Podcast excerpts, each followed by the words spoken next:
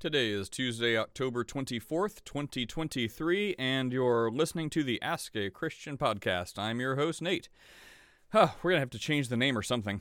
Uh, since Clubhouse continues to not allow people to be able to find us, you will see what happens when that takes place. uh, all the Christians just find stuff to nitpick and fight about. So, we solve one problem. Uh, well, we talk about e- uh, equal ultimacy. So, if anyone ever wondered what that is about, we chat about that briefly.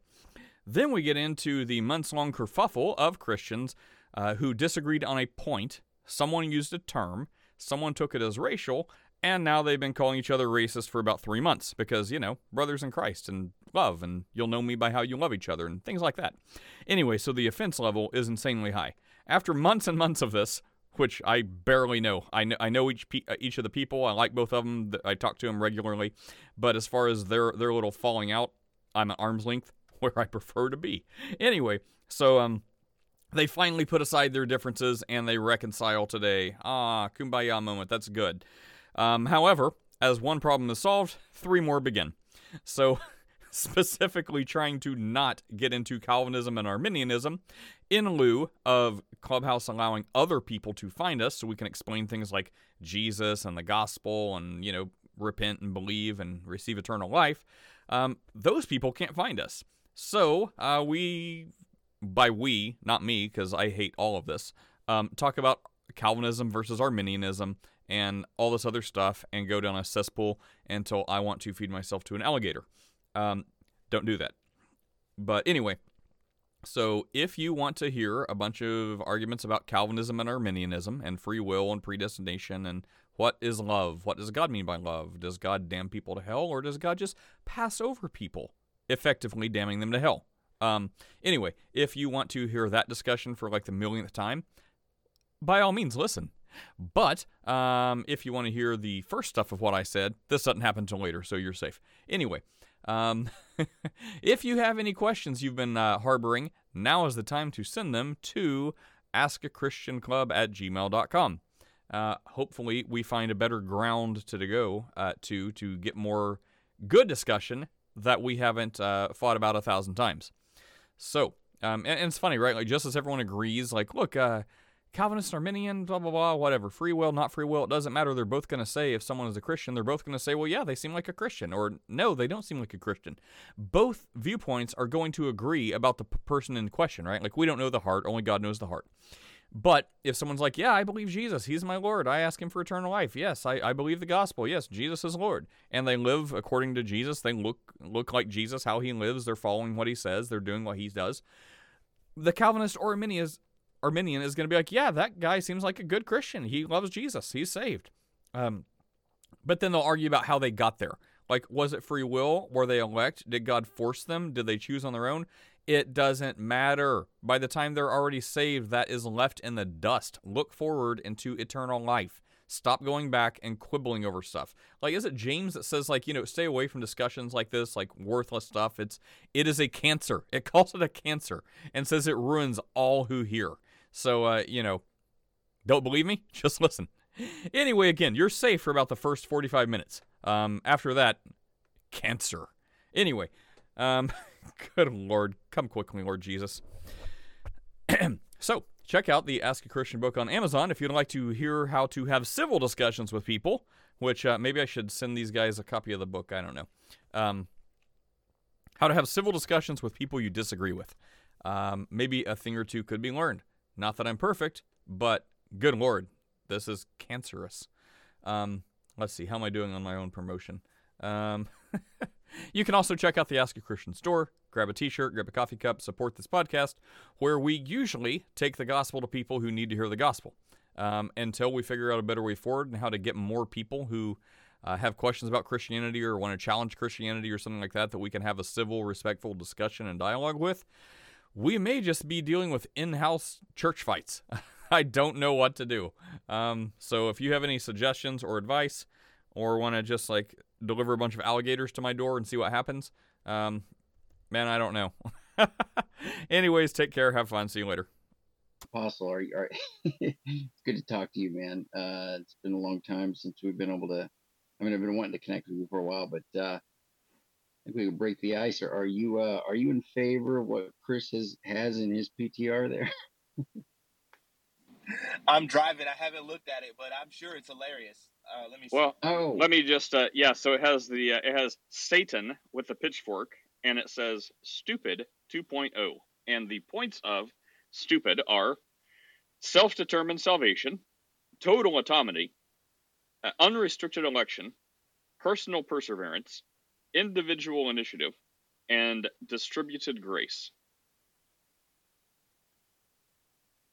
Wow, that I'm sure I, I'm sure I know where where you got that from, because I, I do distinctly remember like some other room talking about like, um, basically redefining tulip, like, that's funny. Um, it's all funny to me. Um, I don't even know, I don't even know what some of those terms mean, and what Me I mean neither. by that is. I got an I got a I can deduce what I think they mean, but I don't have no idea what the uh, the original you know. I, I- Like I what the have no real idea. meaning is Like versus the s- straw man meaning. Yes, I mean, or what the you know what the word means when you put it I know. together. I would never say self-determined salvation. That's something I would absolutely reject in any variation of the meaning. Right? Total autonomy. I think we have total autonomy as humans, but I don't know what they mean when they say total autonomy. Unrestricted election. No idea what that means. Personal perseverance. That seems like something like the perseverance of the saints, or uh, I, I, but I don't, I don't know. Um, individual initiative. I mean, I think we all have individual initiative, but I don't know to what degree they're asserting that as applicable or uh, uh, effective in salvation or at all. I have no idea. And then distributed grace. Well, I think grace is distributed by God. To whom? That's a different question. We don't know. Uh, so, yeah. But I would, I, one, total trash. I'd throw it out. Self determined salvation, I would never at any point say that we determine um, our salvation exclusively or exhaustively from ourselves. That's ridiculous. Amen. Well, that's just because you're a, you're a Calvinist heretic. I was saying something the other day. I was like, "Oh my goodness, I sound like a Calvinist. This is crazy." Welcome to my world. Welcome to the club. You guys are all closet. You guys are all closet Calvinists, and it's hilarious. I tell you what, Chris, I did say this though. Um, there was I did offer pushback. It wasn't last week; it was the week before last. Um, a few people were having rooms where they were saying that Calvinism is a heresy, and that Calvinism, um, that they were saying that Calvinists um, they get the gospel wrong and they have the wrong God. You know, not unlike you know what we've generally said about modalists or Unitarians. And I said, "Mm, no. I was like, I don't agree with Calvinism, but I wouldn't say they have a different gospel. I don't think it's a salvific issue because the points of disagreement between Arminianism and Calvinism stop just short of, um, yeah, I'd say it that way. Stop just short of those foundational, crucial things you have to get right to be considered Christian. It's like the they're right after the line where it doesn't matter for salvation. Like you just made it, boom. You know, whichever side you think is right, the, the, the distinctions they come after that line in the sand, right after that line in the sand, maybe an inch after that line in the sand. Oh, I think it's a little ways away from that line. Uh, can, can I ask uh, Apostle? So if I came to you and I said I'm a Calvinist, and there are Calvinists like this, so I don't think I'm being unfair. I said I'm a Calvinist, and I believe that 75%, roughly speaking, of humanity is destined for hell. God predestined them as a, or determined, however you want to, whatever terminology you want to use, ordained them, predetermined, determined, foreordained, however you want to cash it out. He made them to be vessels of wrath for destruction. That is the purpose of them. And Christ only died for those 25% because, you know, there wasn't there wasn't an opportunity for those 75% um, to be saved. Um, this is a God of love. Uh, are you, you, do you feel like that's and I, I call Chris a brother and Calvinist brothers too, but you know my my tent's pretty broad. Um, but do you think that's? I mean, does that give you any hangups? Or are you kind of like, hey, Well, I before disagree. before he gets into that, like what you just described was equal ultimacy, which is not what Calvinists believe. It's a straw man of Cal- Calvinism. No Calvinists believe in equal ultimacy.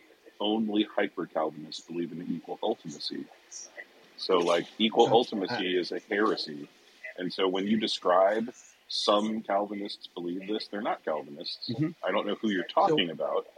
And I don't know if you heard it wrong, but equal ultimacy is rejected by the Westminster Confession, the Belgic Confession in 1689. So I don't know which Calvinist you're What's actually the referring to. what's the definition of equal ultimacy? Just for us Equal dummies. By the way, uh, my, my answer, Andrew, would be uh, sure, bro. I think heaven's going to be a little more crowded than you think. That would be my answer. Uh, but Chris, yeah, what is equal ultimacy? So equal ultimacy just means that God predestines both the elect and elects people to damnation as well. right.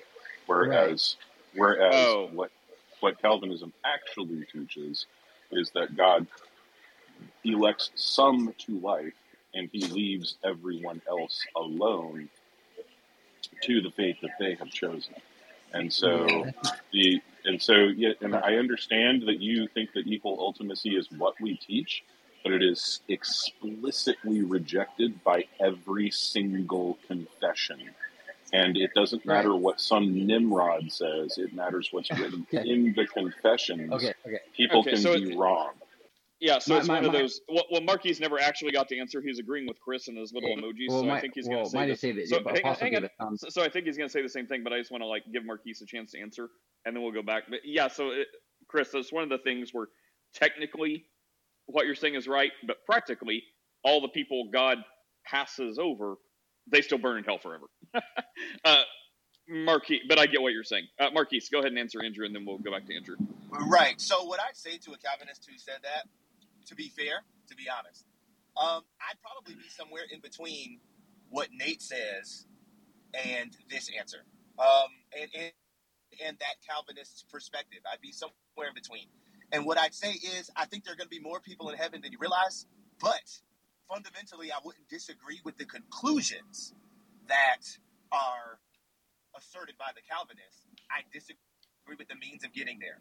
I disagree that God only died for the 25%. I believe he died for all, but based on the state of the world and the evilness in the human heart, I can see only about 25% because the Bible talks about a remnant. So that's going to be something somewhere in the ballpark of considerably less than half a remnant, a smaller mm-hmm. amount Man, will you be guys are saved. You know, the you're so the, generous, so man. I would narrow. say one half of one percent. Okay. So I, but I, that's why I Dang. somewhere in between. I'd say somewhere in between. I would say like, you know, the 25% may actually only respond to Christ, but that's not because he determined to save those 25%. That's because the state of evil in the world, maybe about 25% of all people Because God failed. answer that call. No, not because God failed. I wouldn't say that. I would simply Uh, because humans are jacked up. Um, Because God failed. uh, hang on, uh, Andrew, and then Veckel. What's up, Veckel? Good to see you. Andrew, go Hey, ahead Michael. since you were since you were next, and then we'll talk about why Veckel thinks I, God failed. I, I'm just I kidding. I love know you don't. Yeah, go ahead, Uh, yeah, I just, I just. So just notice the pushback that Chris gave. He's like, we, we have categorically, you know, vehemently rejected this. And Nate, you pointed out the very clear point, which is, it's weird because if you talk to a Calvinist and you get them, you know, you go down the path, it takes a while to get there. But when you finally get there, they will acknowledge that it's in, i- there's no distinction here. I mean, you can say, well, equal ultimacy is we, we reject it but that is exactly what's going on. Who determined the nature? Who determined the fall? Or who determined what would happen when the fall happened? God did. That that gave them their nature. They passed it on to all of humanity. Humanity now just just does what they desire. They desire only evil, right? Okay, well, why do they do that? Because they gave they were given that nature, so they desire hell. That's what they get. Okay, but who did that? God. So it doesn't. You don't. It doesn't. You don't get away from it by saying, well, they don't, they just choose what they want. God didn't choose it for them. I mean, okay. It's just a distinction without a difference. And But anyway, uh, oh, Uh, yeah, sorry, Veckel. One second, I passed over Sean. I didn't. I didn't do it intentionally. I just passed over Sean. But uh, anyways, I just noticed Sean was waiting. What's up, Sean? Sorry for uh, passing over you. No, you're all good, brother. Um, I got a question about what Andrew's statement about how he only uh, died for 25%. So you believe that the Lord, before you were born, already destined you to where you're going? No. No, he No. was he was asking me a hypothetical question based on um, what a Calvinist might say, which Chris disagrees with. He doesn't believe a Calvinist, a true Calvinist, would say that. But Andrew was presenting a hypothetical. That's not his actual position. Yeah, to answer you, Sean, I, I want to yell like that guy does at the beginning of James White's. Uh, uh, you know, they're kind of mocking him or whatever. Christ died for all. That's what I want to say. Christ died for all. All right, so, That's so a- I, all right, That I is just. Okay, I such was, blasphemy. I'm like, yeah, I believe in uh, full. Uh, You're cutting out pretty bad. You, I- need to believe in full radio signal for yourself. All right, Veckel. You're up, Veckel. What's up? How are you Yeah, doing? can Good you hear see me okay? Yeah, good to hear you. Okay, all right. Yeah, um, I, it's, it's a little bit of a jab, but but a little bit of seriousness to it as well. Um, it, it doesn't make any sense to me that the Arminian or the Synergist view, uh, and I understand the sentiment behind it, you know, uh, because they, I, I think the reason why they argue against Calvinism uh, for, for the most part is because they believe it gives God a black eye, makes him look like an immoral monster. He's unfair, he's unjust, that kind of thing. But the thing that doesn't make sense to me is if God is omnipotent and God is long suffering and God desires all will come to repentance, it doesn't make any sense to me then to say that what Jesus did on the cross is 100% efficacious if man, if salvation, which God can only offer, is partly contingent upon man's volition. See, so it, it doesn't make sense to me. And this is why I have to say either God is allowing this uh, people to, you know, he's passing over these people, or the uh, the other option is that he's he's sending these people to hell. Uh, you know, he, he's preordaining it, and, and I take the compatibilist view. I don't I don't hold to the equal uh, ultimacy, uh, if that's what it's called, and uh, I don't believe that. But that's what I, I I think that's the conclusion you have to come to. I mean, if God God really wants this, does He really want to save every person? Then He should be able to do it. And, and the- there's two places in Scripture where He says there's nothing too hard for them, or He asks a question in, in rhetoric, uh, rhetorically. Is there anything too hard for the Lord? Obviously, the answer is no, because we see that answered in Psalm 115:3 and Daniel 4:35. He can do whatever He wants, and no one can stop Him. So it doesn't make any sense to me that this thing called uh, salvation, which comes only from God, can somehow be hindered by His own creation. That that's my issue. But anyway, I'll, I'll stop there. What's up, Sean? Good morning. Good morning, you know. Ooh, uh, Pastor my- Sam, what's up, man? I haven't seen you in forever. Yeah, go ahead, Sean. Uh, uh, it's, it's amazing. Uh, to me, this. Um, first of all, I hope everybody had a, a wonderful weekend, a wonderful Sunday. Uh, I think we, the gospel, is pretty clear cut. It's the death, burial, resurrection of Jesus Christ. Talk about his ascension, and what we're looking for is his second coming. That's just the bottom line.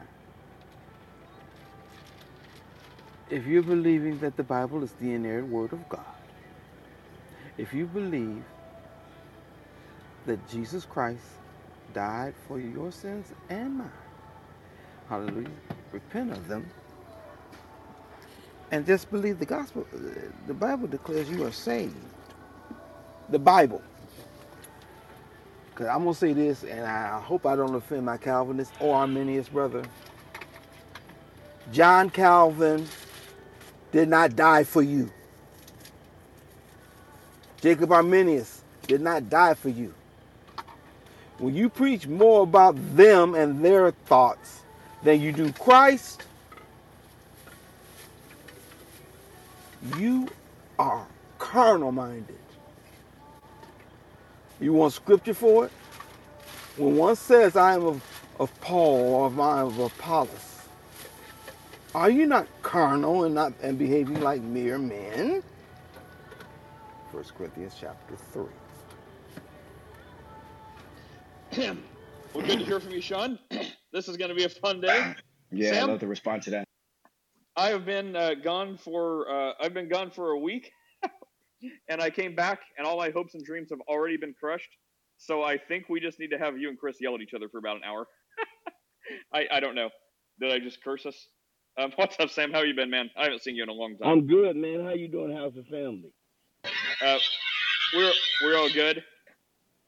Good, man. Um, I've just been protecting the faith, so you know, no, no problems with me, man. I love it, man. This has been just a blessing to be able to um hear the truth come out. I mean, it's one thing if if Wait, wait, uh, which faith is that, Sam? Is that Pelagianism or Christianity? Which one? All right, is right, it? here we go. Oh. Hands off. I'm I'm playing my game. You guys go crazy. I'll just say Yeah, one it- man's terrorist is another man's freedom it- fighter. it's, it's Pelagianism. The Pelagians are coming. gross. I thought you knew. I thought you knew the Pelagians were coming. See, once we discovered in history that the lies that Augustine told, go and get the go and get the lies. He lied on Pelagius. So now what? So the Pelagians are coming. Hands up. Let's go. Gross. Can I, can I respond? Uh, You I, call I the love really of don't think that's where you want to go, You man. call the love of God stupid. See, because can I- 2, 2.0 represents the love of God. You call the love of God stupid. So if love is stupid, then stupid's good. So let's go. Can I can I respond to uh, the last statement that was made uh, about you know Calvinism not being uh, you know we don't follow Calvin Certainly. follow Go right ahead. okay all right let sure, me, let me then respond. Chris and Sam can chat for a while. okay let me let me respond to want. that um, uh, give me a second here all right now couple things here first of all when I'm out in the streets preaching the gospel and handing out gospel tracts to complete strangers um, I as a Calvinist say absolutely nothing about John Calvin I don't talk about superlapsarianism. I don't talk about predestination, even though that's in the scripture. I don't talk about election, even though that's in the scripture. I don't say the name Calvin at all. In fact, the name doesn't even come to my mind. I preach the very basic gospel that everybody in the world is familiar with. Okay? That you put your faith and trust in Jesus Christ, that he died on the cross, that he rose from the grave, and through him and him alone, not of works, lest any man should boast, and that within the one being called God, there coexist three persons Father, Son, and Holy Spirit. That's what I, as a Calvinist, preach when I'm in the streets preaching the gospel. Okay, now, if you find a Calvinist who is telling you that you must believe in predestination and you must be, you must follow John Calvin in order to be saved, then you found a hyper Calvinist. You didn't find a Christian. You found a hyper Calvinist, a person who is hyper intellectual. Okay, I don't say that stuff. I don't think Chris, I've never heard Chris R uh, propagate that kind of uh, nonsense either. Okay, so this is one of the biggest mistakes that a lot of Arminians and synergists uh, make when they're talking against Calvinism. They always say, oh, John Calvin's not the gospel, he's not the Christ. What, what Calvinist do you know says that? Okay, we're talking about labels upon a soteriological position. Okay, but we both believe in the basics of the gospel. Okay, and the uh, shoot, and the other thing I want to say real quick: uh, Pelagianism is heresy. Bye bye. Uh, Well, thank you for your, Uh, your opinion. uh, hang Uh, on, wait, um, I- wait, wait, wait, wait, wait, hold wait, on, wait, wait, since wait. I was- Hold on, hold on, wait, wait. We're done. Uh, Chris spent like ten minutes talking about Pelagianism and and Sam stuff uh, before Sam got here, so I wanted to give them a chance to, uh, you know, peacefully uh, pass the pipe or yell and scream or damn each other to hell or you know whatever they wanted to do for a few minutes. So please let Chris and Sam uh, chat for a while love- without interrupting. I love me some Pastor Sam. I think that Pastor Sam has been told a lot of lies and has been deceived by a lot of people. And I, I know that Pastor Sam loves Jesus, and I think that Pastor Sam will eventually find his way out of the deception that has been uh, he has been uh, a victim of. And uh, I think Pastor Sam is a smart guy. I think he's going to figure all this out. And I think in six months, um, we're going to have another reunion, tearful or not, that, you know, And this happens all the time. Pastor Sam and I will get into these tips, and then you know we come back and, and everybody makes up and everything's fine. And I think that that is the ultimate destiny of this conversation. What say you, Sam? I think you're an insensitive, racist coward. Oh, dang. Wait, hang on. Let me try to be a moderator. So um, I, I didn't catch any racism in what he said. Um, was this part of another conversation, or This is why, a part where did of the racism oh, come from? this is a part of this is a part of him using terminologies that are insensitive. That's why I put the insensitive part in there because I deserve I deserve an apology for I'm a black man and I heard nothing racist. Wait, does I this didn't go all ask the way? you anything. I'm not eh, talking to you. Sam, is this is this going all the way back to the flying monkeys from the Wizard of Oz It comment? goes. yeah, It it does. It does because it partly is what caused me to look into saying what what kind of religion is it that this man actually has. You know, and I started digging, and then I come across the conversation with uh with uh Brian Dempsey. I mean Dempsey. Um, and he makes a statement about um what is this this this this doctrine? It's called the doctrine of regeneration. And when he began to explain the doctrine of regeneration, I'm like, wait a minute, that's not that's not biblically sound doctrine. Oh, it's biblically based, but it's not soundness. And so we began to look into and dig into the whole thing, and man, So, oh so what does my that have to do goodness, with me being some it kind has of racist? I, I everything. just, I, It still, I has still want to everything to do. I still, you I'm, made I'm, a I'm, charge, yeah, sir. I'm, And here's the thing, yeah, I did. Here's the thing. Let me, let me just, let me just be very clear. Okay, when you make that charge, Yeah. you need to be able to back it up, or there are consequences to that type of action.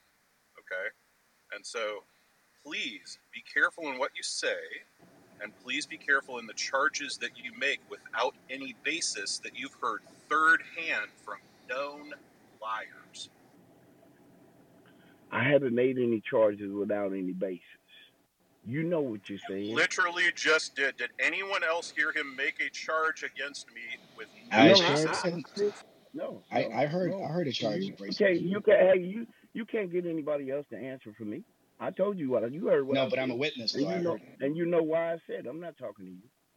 I'm What's not. the I, you know what's the why I reason you said said what I that? said. You know what I said. You know why I said what I said. yeah, I'm just trying. I'm just coming trying to understand what's going on. What's the reason you said that?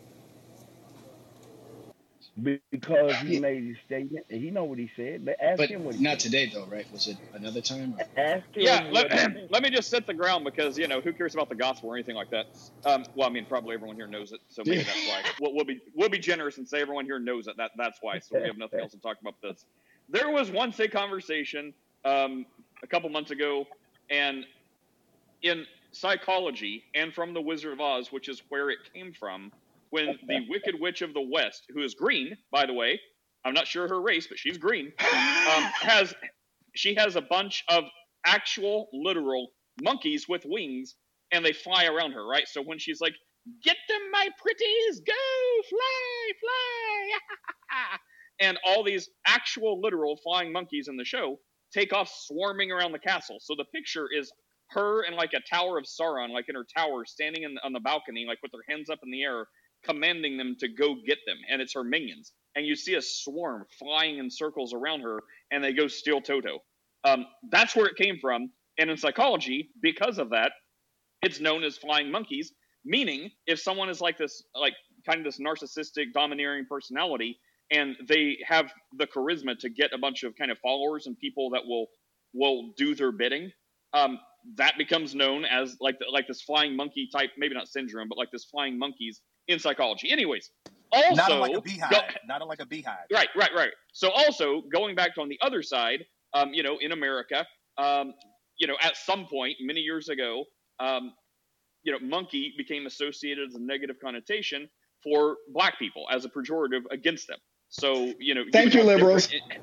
So you'd Oh, have I different iterations of monkey. So when. Chris, uh, so so the idea is this person, um, it was this charismatic person to get people who would you know kind of fight her battles and, and I guess be around her. And when someone said something against her, which in this current iteration it was Chris and her who was feuding. So because of this, Chris made some comments. Among them, he uh, called her and her group of people um, who were taking up her, her charge and fighting Chris flying monkeys. Well, because her and a couple of them happened to be black, they took it extremely as a racial pejorative when Chris meant it as the Wizard of Oz uh, flying monkey, Ah. like people that do their bidding. So Bad for timing. absolutely, so absolutely no reason is why this whole kerfuffle and Christians are warring. So it generously, yes, take the author of that statement at their word, and Chris said flying monkeys, meaning Wizard of Oz. Uh, that's where I fall because otherwise he would have said monkeys and left out the flying. But because of what was happening, people were kind of going to war and fighting her battles. I have no problem being like, yeah, clearly it was a psychology Wizard of Oz reference. Um, and looking at it very, very disgenerously, Chris is a racist monster. Um, that's where we are, guys. You're all caught up. Welcome to hell. So, if you're a Christian, this is as close as you'll be. Here's the thing. Here's the The thing. monkey issue. Here's the intensity. Here's the, Sam, go ahead. I think go he ahead, cut out. Uh, Sam, we lost you. If you can hear us, think by the just let us know when you can speak. can you hear me? Yeah, we hear you now, Sam. It's one thing to be able to make those statements from the standpoint of being white and in America and not having to face the issues that we have faced as people in this country. That's one thing. It's another thing to be the recipient of uh, of this type of rhetoric and behavior, and then a person who's supposed to be your friend, not sensitivity of it being leveled against us. I understand. I, I understand about the but I'm one of those people that if you're supportive of security and you make this statement, I'm Mhm. not a monkey at all.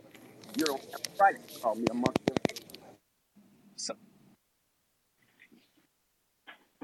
None. Don't you think though? I mean, I, me as a black man, I like to I try to give people No. uh, the benefit of the doubt before I jump to conclusions of racism and stuff. You know, I have to see something more perpetual than rather just just one statement that could easily be taken out of context. Yeah.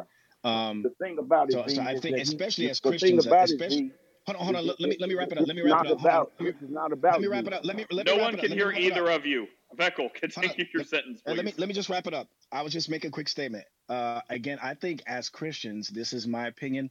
I think we have biblical precedent and obligation to not jump to those kinds of conclusions for every single individual that uses those type of references uh, in front of us. Um, th- but this, unfortunately, this is the reason why I face much uh, of the same type of rhetoric from other black people calling me Uncle Tom because I like to give people who are not black that use these references a little bit of a benefit of the doubt and just kind of wait till I see further idea or indication. Okay, this person is racially insensitive or racially prejudiced or something like that. But we, we can't let this this liberal leftist rhetoric get in our minds and say every time a white person uses the word monkey or black in a particular negative fashion while we're in their presence, therefore that means that they're being racially insensitive. We we And got right to before, grow thicker skin see than that. and, and, and right right before you why go, would. Well, Sam, right right before you go, you said something. Maybe you can address this in it.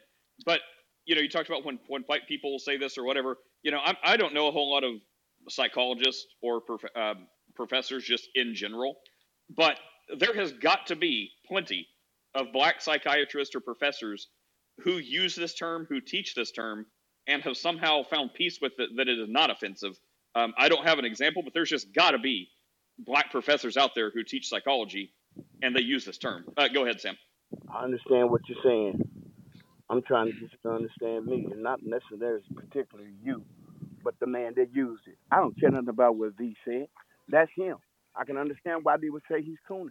However, I'm not calling him a coon because I stand up for people because people are people.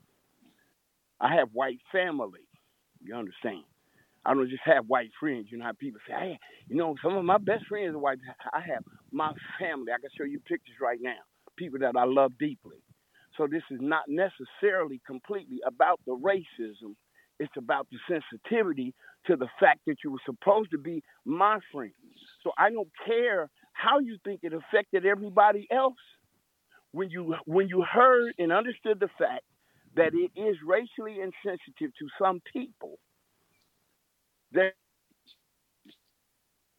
Uh, you cut out again, but maybe this is a good point to listen. I saw Andrew flash his mic too, but Sam, you uh, maybe you're back, but you cut out for a second. But I think I see it. So, Chris, okay. So on one hand, if you want to say, well, look, it may be a fine term, but if you're my friend, if you care, you know, it could be taken as racially insensitive. Therefore, if you care, don't do it. But is there no grace for not just Chris, but whoever would do that, who thinks, look, I don't need to tiptoe around my friends. Like I don't need every thought I think that comes out of my mouth to be filtered through the the lens of race and think I can't say things because I, I, I'm I have to tiptoe on eggshells. Like maybe he didn't think about that because he thought what he didn't think. Maybe you shouldn't have to think, which is kind of where I fall down on. It's like, well, look, I don't need to like self censor because it's not that kind of conversation. Like Sam's my friend. If I want to say a, a term, I can say the term. I mean, if you ask him to say the N word, he's probably going to be like, oh, no, I don't feel good about that. I, I'm going to censor. It's like, why on that? Why not other things? I don't know. Everyone's got their threshold. But is that what it comes down to? Like, if Chris would have been somehow walking on eggshells and thought, no, this has the potential to offend Sam, therefore I'm going to use a different term? Or in the heat of the moment when he's talking about this, like, you know, the, the person, which, by the way, I'm, I'm not super familiar with that conversation, just enough to know they were fighting. But you know, he's like, here's a term, I'm going to use it. I don't need to walk on eggshells around every sentence that comes out of my mouth. Is that where the crux of the problem is? I think so. It's stressful too, man. I mean, you got to watch what you say every time, and you know, I don't want to do that to anybody. I want people to be free to be able to speak freely. Um, just the, two weeks ago, I was dealing with an absolute racist, and he was saying some really terrible stuff. And the, the fact that I wasn't flipping furniture or raising my voice or yelling at him and stuff just made him even more angry because that's what he was trying to get out of me. Um, and so I, I just kept countering some of the facts, some of the things that he was saying about black people. Uh, you know, because we, we, we, you know, I was trying to stay with facts regarding, you know, you know, successes with, you know, with blacks and whites and stuff. Uh, the guy clearly didn't want to hear about Black history, about the contributions that we, the Black people's made in this country. Uh, so, he, but he just kept getting angry whenever he kept re- resorting to racial epithets and stuff, and he wasn't getting the reaction from me uh, that he had hoped for. Um, but I still identify him as a racist because that's what he is. Uh, but it was I don't call him racist because he used a word here that I myself am so easily agitated or you know, by by him being used and by him using it because he's not black. You know what I mean? So I try to give him a benefit of the doubt first, and then I wait until I see more of the same rhetoric coming out of his mouth, and then I might conclude that he's a racist. But, but My I mean, in phone some ways, died. Phone, yeah, go ahead, Sam. died. I didn't want y'all to think I was running. The phone died. Um, Can I so lend a perspective too when I get a chance? what I was saying Uh, yeah. What I was saying is that I don't. I'm not asking for anyone else's opinion but Chris's. Uh, respectfully, uh, I say that in respect to the fact that uh, this is Nate's room, so I'm not really levying that towards him. But I am speaking directly to V and any other black person that thinks that they can stand in for me and how I'm offended. See, I don't care about how you feel as a black person. I'm talking about how I feel and how a person is supposed to be a Christian. You're throwing Christian around real good, V. Supposed to be supposed to be a Christian. Then why wasn't his Christianity uh, turned on like a spidey sense and said, "Well, you know what? This might hurt somebody else in a different way." Especially after you've been you've been uh, told that this is insensitive to some people. Well, if you want a perfect Christian, you won't find one. But go ahead, Chris, No, I'm not looking for perfection. I'm not. I'm not looking for perfection. I'm looking No, for what, what humanity. you what, but what I have heard from this same exact crowd is there is no repentance, there is no grace. The only thing you can do is go and die. Well, I've I did. heard Did you hear me say that? no, but that is Okay, the so I'm crowd that you're speaking to you. my friend. And so I'm what I am speaking to saying to you you, about how so it made me feel. so what I am saying to you is A, you weren't even there. B, what Did you say it? Did you No, say it, it, it wasn't even it wasn't even said in audio. What it was was in the back chat. We were talking about Sister Cherry and about what a narcissist she is. And I said, by the way, some of you guys are flying monkeys around Sister Cherry. And as soon as I said it, I was like, oh, yeah, there's going to be some of these some of these uh, Marxists that are going to Yeah. like, take this and run with it. And that's what exactly what they did. Exactly what I thought would happen is exactly what happened. And I said, yes, that was not the. Now let me finish, sir. You've been talking about me for 40 hours straight. I get four minutes to talk to you. So, and with and you've had no facts.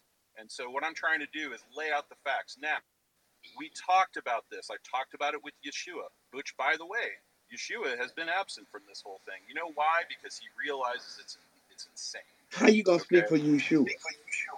He, I'm just saying he hasn't been around for this. So what Yeah. I'm saying to you is what I'm saying to you is that again, this was something that because people hate, they need a cudgel to use against their enemies. And so this is exactly what was done, and you were sucked into it. No. Was it? Yes. Now, wait. Was it the best choice of words? I said no, it was not the best choice of words. Was it racial in any way? Absolutely not. And the, the, the continuing, and I understand the way that people feel about words and these types of things, was, but words have Sam, you got to mute, bro. Tons of feedback. Can you mute, Sam?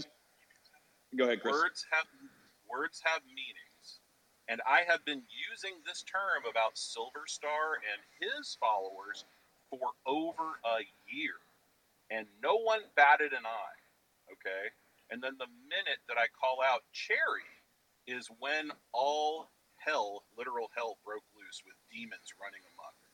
And what I am telling you is that you have been deceived by demons and you need to come and repent for your actions. minus One shot. We need no with G money. Who keeps letting DJ up? He does that constantly. Sorry, I didn't realize. My bad. I don't know. It's all good. Uh, Somebody just put out a, a public service announcement that DJ don't let him on stage because you'll play like '90s hip hop and, and, and, and act like he doesn't hear you.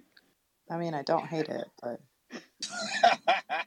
that sounds like a That hard was enough hilarious. That is funny. Can I? Uh, I didn't know, Chris. Did you get cut off? Because I've, I've I've I've had a perspective that I wanted to say for like a minute now, and I know I got Yeah, no, go right ahead. Chris- Go right ahead, Marquis. so, Chris, I understand what you're saying. Sam, I understand what you're saying. This is not an attempt to mediate between the two of you. I think Nate's doing a phenomenal job with that. Is he? Good stuff. Good stuff, Nate. Yes. Yes. Um, by the mouth of two and three, the word is confirmed. Um, but what I will say, to lend a different perspective, that I think we all agree with, especially because it comes from how we do theology, especially when we're dealing with people like Hebrew Israelites or modalists, et cetera, et cetera. We say context is everything, don't we? We say that no words have meaning apart from their context. Why? Because that's great foundational exegetical principles, right? You don't know what this word means unless you look at it in relation to the other words used around it. You got to maybe look at some social uh, context, some historical context, et cetera, et cetera. And when you're establishing meaning, you don't do it based off of the hearers. You do it based off of what? Authorial intent, right? So I want to ground the conversation in because we, we're talking about, oh, we're Christians, we're Christians. Well, let's talk about being theological in our perception of Christian Christ, Christianity, right? The way we deal with everything. And I think that applies to spoken words as much as it applies to written words, because before these words were written, they were spoken by Jesus, spoken by Peter and Paul and all these other people, right? Before people wrote down what happened. So we have to understand authorial intent. And this is what I mean. I used to be in the military. You guys know that. And I'll say this briefly. I was around some of the most hostile atheists.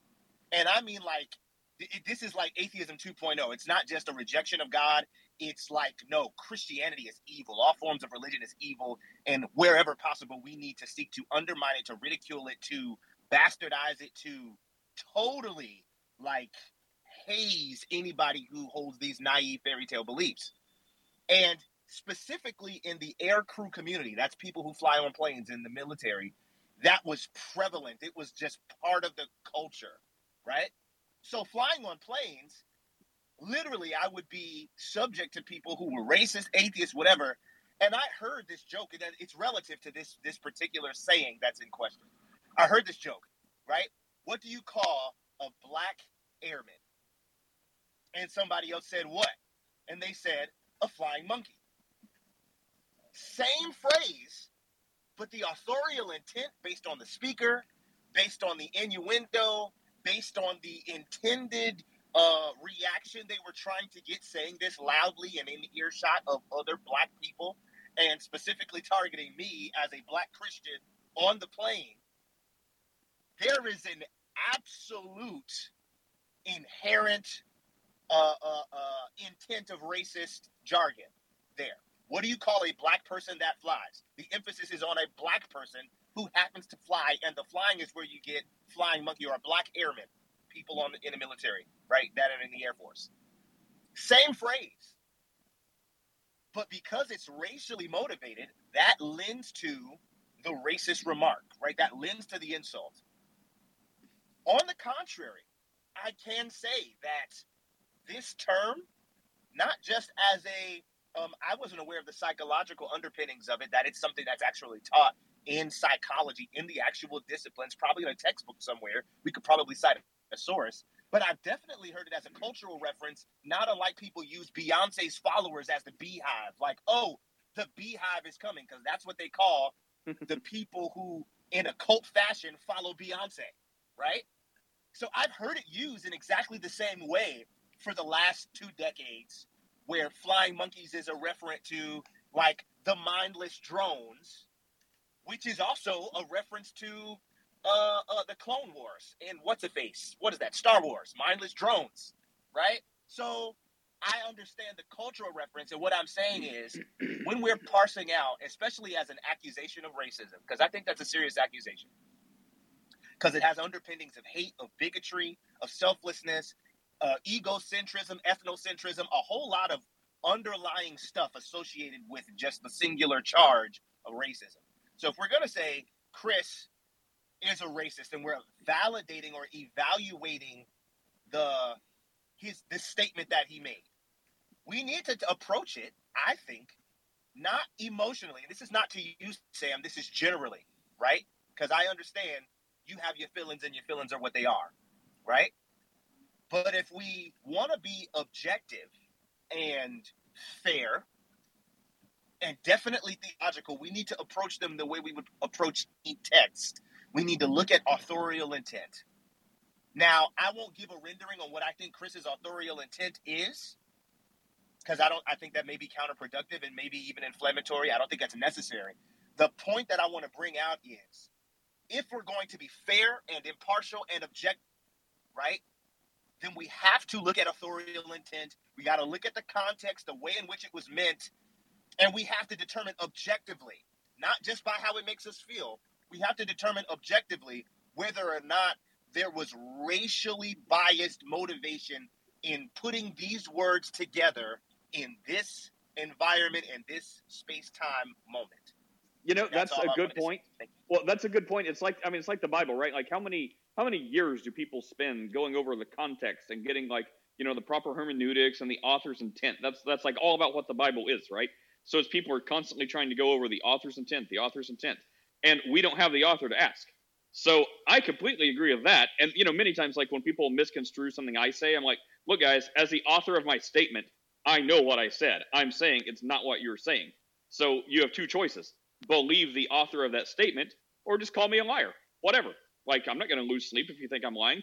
So, Chris, as the author who's living and breathing right now with us, um, I don't know. Are you a wild, crazy racist, or is that not your intent? Right. That was never the intent. Um, the so comment, believe him or call again, him a liar. Right. I mean, and that's what's. I believe you. that- yeah, there are people who think I'm telling the truth, and there are people who think I'm lying, and that's what it comes down to. And and that's people's personal opinion, and there's nothing I can do to change that. All I can say is what the original, the original content of the statement was, and what it means, Um, the fact that it's been used for over a year for other people, um, and that Which I you can know confirm. was I've it been in those rooms with Silver Star where he said you Why not just say? Why not just say I'm sorry so that it offended you? Why not do I do was that? about well to say so that. so I was Why not just just do that instead of making Because that's not an apology excuses? that you will accept. I'm not asking you, V. I didn't say anything to you. I'm so talking to You what asked, you Chris. asked a Sam If you were Chris, then I would be expecting an apology from you. But I'm not Sam maybe he was about to to you. say it, but you're yelling at him. I was Were you about to say literally it? I was literally getting there. So what I was saying is, you know, the min again, the moment I said the moment I typed the comment, I was like, oh wait a minute, context, and then I was like, ah crap, um, and then you know exactly like I said, exactly as I predicted, it was used as a as a cudgel, and so Sam, here is the thing, it was not the most wise use of words, and I have said this many times. I said this in Ask a Christian like whenever we started talking about this, Nate, like three weeks ago, um, I said the exact same thing. I said it was not the, the most wise use of words. And those eggshells in our culture that V is talking about, they do apply, okay? Especially when dealing with what I know is a group of leftists. So I should have been far more careful. Um, and I That's an apologize. apology, dude. Stop, Steph. Let me finish. So, Sam, what I would say is, I apologize that you were hurt by my statement. I truly do apologize that you were hurt by my statement. You're a brother of mine. You know I love you. I know you're angry. And I know that you want to, you know, that this has to burn itself out and it will eventually. But what I'm saying to you is that, you know, whatever impertinent statements that people make, we don't hold them to that, to an impossible standard. And that is what I am trying to get at. And again, the reason that I don't go to a big old room and have a two hour Maoist struggle session is because that is what the left apology. does. Yeah, so sorry, Steph. I mean, what I'm trying to say is, Sam, I am sorry that you were hurt by the comment.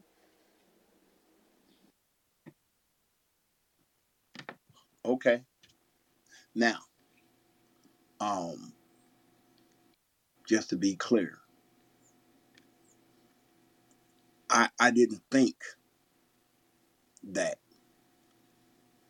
you meant it that way, but because of our relationship. But the fact that you didn't think about me ahead of time and what it might mean,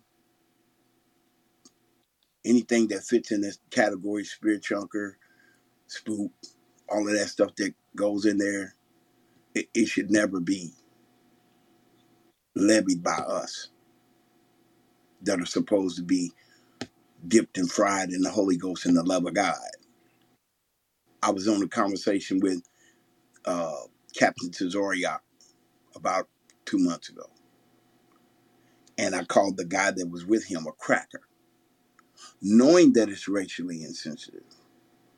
But I did it for the purpose of bringing to the fact that they are a black hate group with a white man at the helm. But they want to try to hide it. They don't want anybody to say anything about it. So I knew that by saying cracker, it would get it to it would bring up everything that's necessary to expose him. They didn't keep that. They they said a whole bunch of things about me, but they didn't bring that up. But my point is, I understand that, but I think that in the future,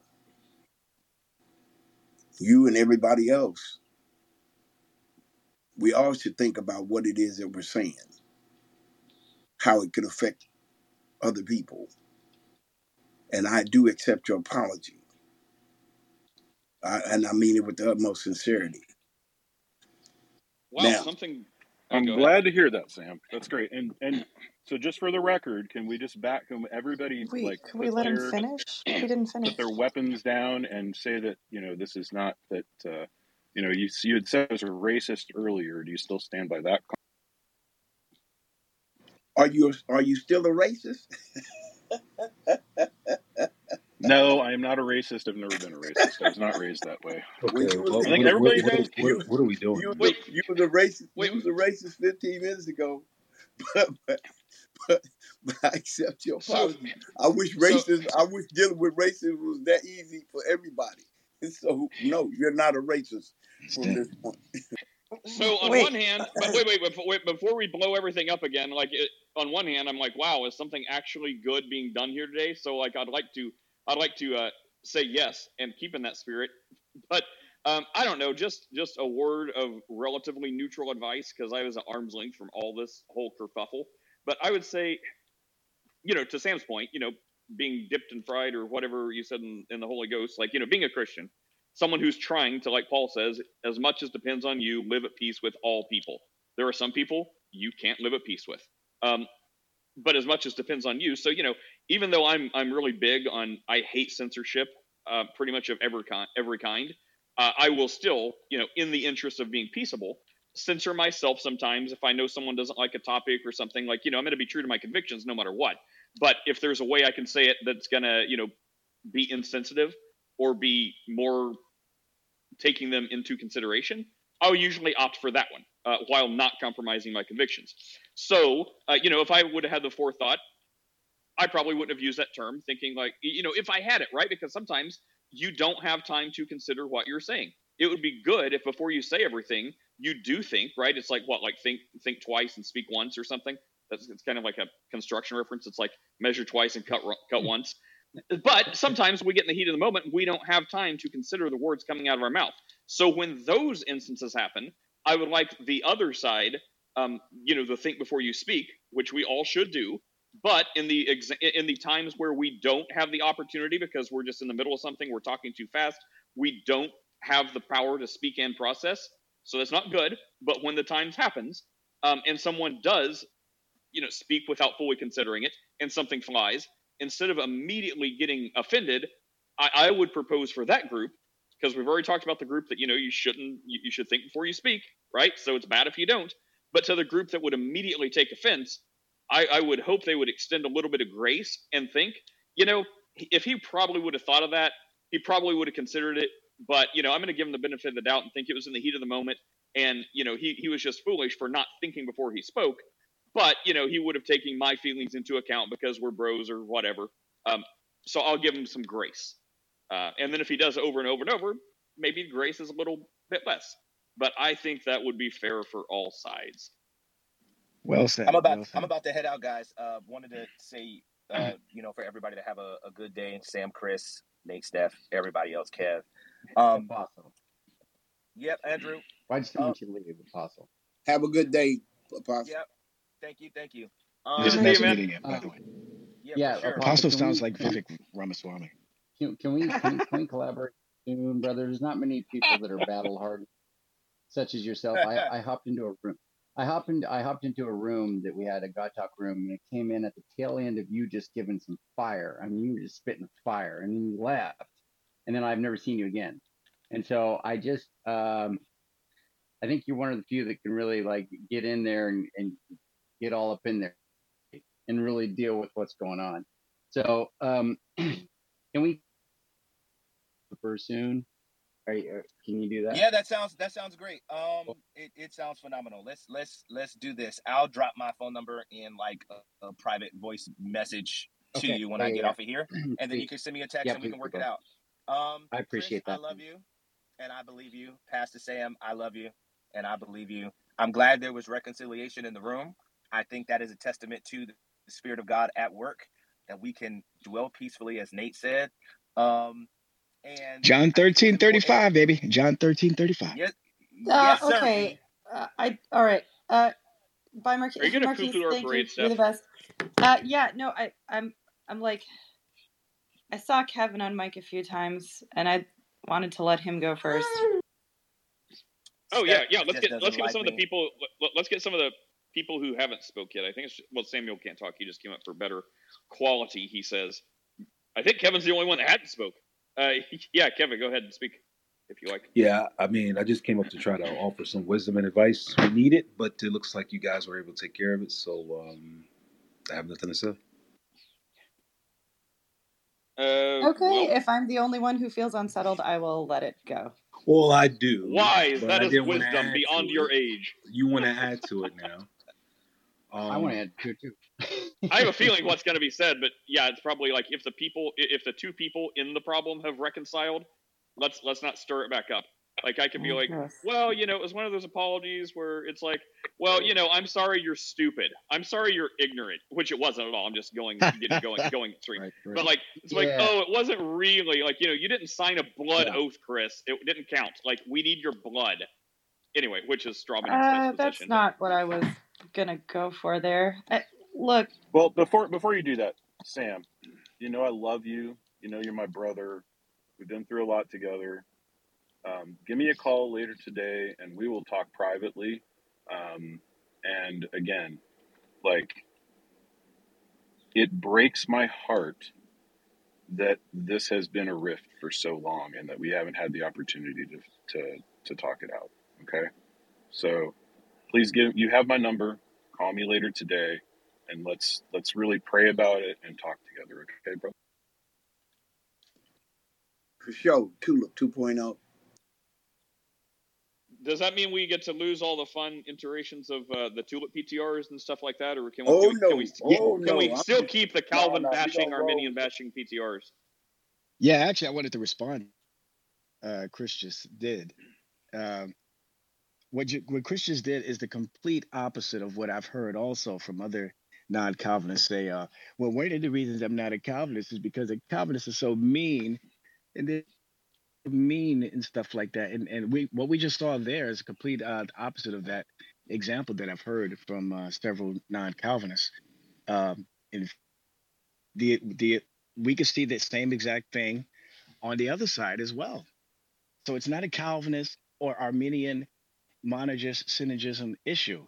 The reason why you might see some individuals on either side acting like idiots and jerks is because of all together now, boys and girls, sin, fallen nature. No, it Yes. happened because it was predestined. It has nothing to do. No, no, no. You're talking about the hard determinist view. I don't hold to that view. But however, all do stupid stuff from time to time and have what we what I call the idiot second, meaning that right before we do the thing, there's something in the back of our mind that says, "I don't do it, don't do it," and then you do it anyway. Okay? All of us suffer that. Why? Because of sin, our fallen state. So it has nothing to do with John Calvin or Calvinism, okay, or anything of, the, of that nature. It's sin. It's in all of us. We still slip up and fall short sometimes. And, you know, we this is one of the functions of the church to bring exhortation, admonition, encouragement, and esteem. I mean, it's kind of like when uh, you know I like to think that when you know professing Christians get so heated with a in a discussion with an atheist, and the atheist you know in turn gets heated, and they're like, "Oh yeah, why don't you just pray for me to burn in hell then? What about that if God answers prayers?" And then you have the Christian in front of YouTube and God and the whole world watching, praying for the atheist to burn in hell. I like to think that is because of sin. And and if you're going to find a Christian, Right. think what what kind of Christian would do that? Doesn't mean they're not a true Christian. I like to think not. I like to think it's because sin. And if anyone needs a shining example of why everyone needs Jesus, um, it's because of things like that. Even Christians still have gross missteps, and uh, you know it is sin. That's why we need Jesus. That's like a great example. Um, also, you know how Amen. sometimes they say, well, if if people pray for years and years and they finally get a prayer answered, um, you know, you don't have time. You know, it's like the celebrations are short lived because you're instantly going to get something else to pray for. That's just going to like fall in your lap. Is that to like you know keep faith going, keep reliance on God, or build reliance on God? Well, it's like you know we've solved this three month problem. Um, thanks Jesus. Um, only to go back into the Calvinism Arminian fight. I hope I'm joking, and it's all in good fun.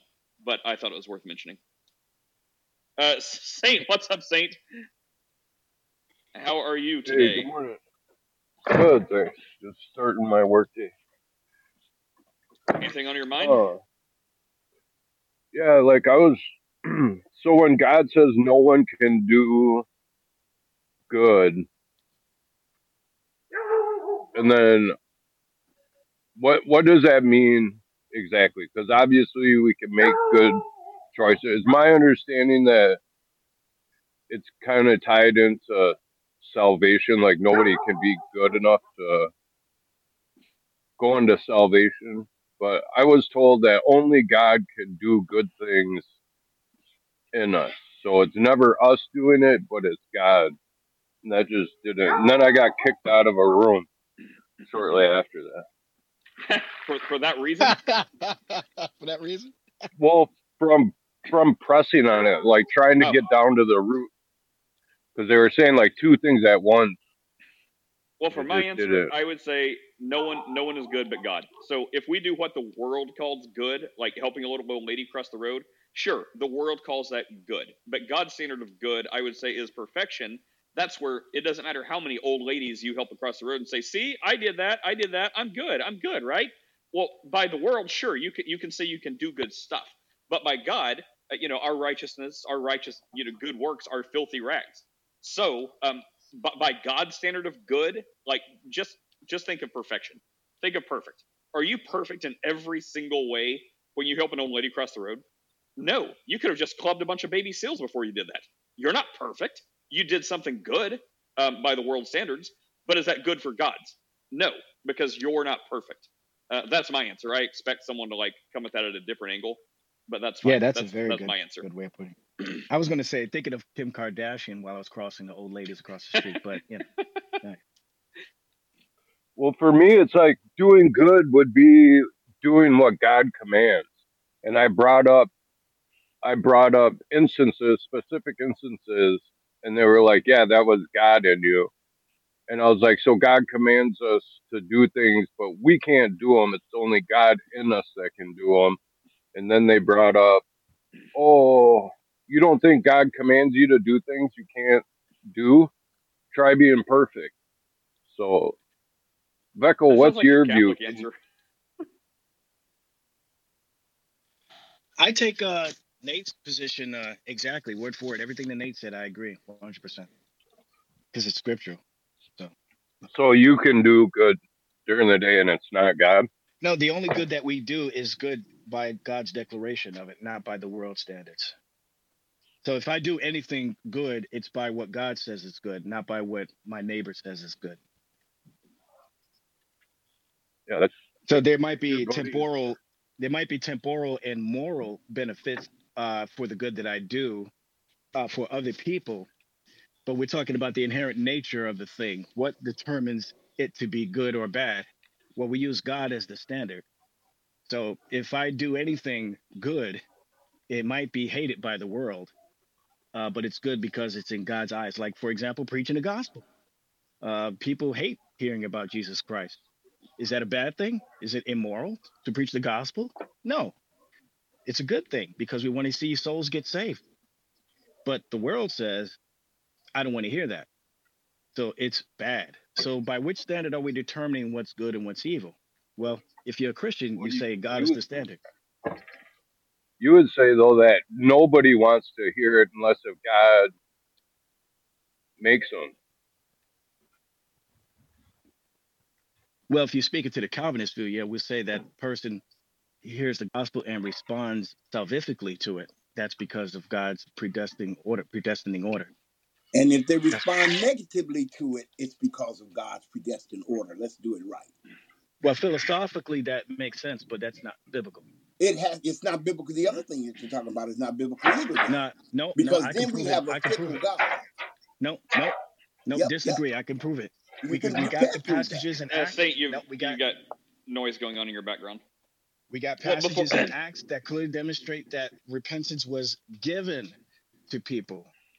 We see that people that Jesus made it very clear in John 15 that you can do nothing without me. We saw in Isaiah uh, that uh, uh, Nathan just quoted. Nate just quoted Isaiah 64. Our righteousnesses are as filthy rags. Okay, Philippians 3 9. Paul says that uh, we're not saved by the keeping of the law, you know, but by the imputed righteousness of Jesus Christ. So that's for every Okay. believer. So No, for, for believers, yes, not for Well- non-believers. For what's- Well, hang on, believers, hang on, hang on, hang on. So- someone, someone just asked. David just asked, "What's the Calvin Arminian fight?" I don't know if I'm being trolled, but no, right here's this your. I'm not an Arminian, so it's not. It wouldn't be a Calvin. but you're a Arminian synergist, fight. though. That's for sure. You're definitely a synergist. Well, hang I'm on. a point. Pelagian. I'm a Pelagian. I, I, I, oh boy. Let's keep okay, hang straight. on. That's even worse. Pelagian. That's even worse. Hang on. So before everyone starts quote proving scripture, I mean, I, I guess it's only proof if it convinces the other person. The other people aren't convinced, so I mean, I, I guess you know, quote, proof is relative.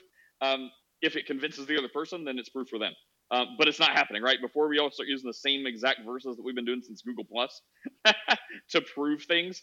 Um, the, You're right. the, the Calvinist Arminian, even though Sam isn't, uh, if it's not Calvinist, you know, it takes the place. It basically comes on predestination and free will. And do you have any part in your salvation? Like, does the Holy Spirit draw you and then you can respond? Which means if you can respond yes, you can also respond no, thus resisting the will of God. Or does it mean you're just like a fish swimming in sea, not thinking about anything, and then one day you you would like hear the gospel, you hear a street preacher, and something's just like wow, like God, but something's just like wow, I I believe this.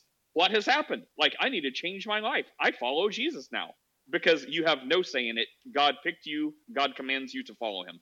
That's the thing, and I like um, either the compatibilist view which is look whether if god said okay hands off you totally have free will do what you're going to do well the choices you would totally do if god's like nope nope i want you to pick um, it would be the same exact result as if god totally makes you do it uh, because it kind of takes the bullets out of everyone's gun and it's like look it's a non-issue it doesn't matter or the really zoomed out view is look whether you think you chose god or god totally chose you it doesn't matter each person is going to say well they're saved the Calvinist who thinks God totally chose someone, they're going to say, well, yeah, they're they're saved. Like you know, I mean, we don't know the heart; only God knows the heart.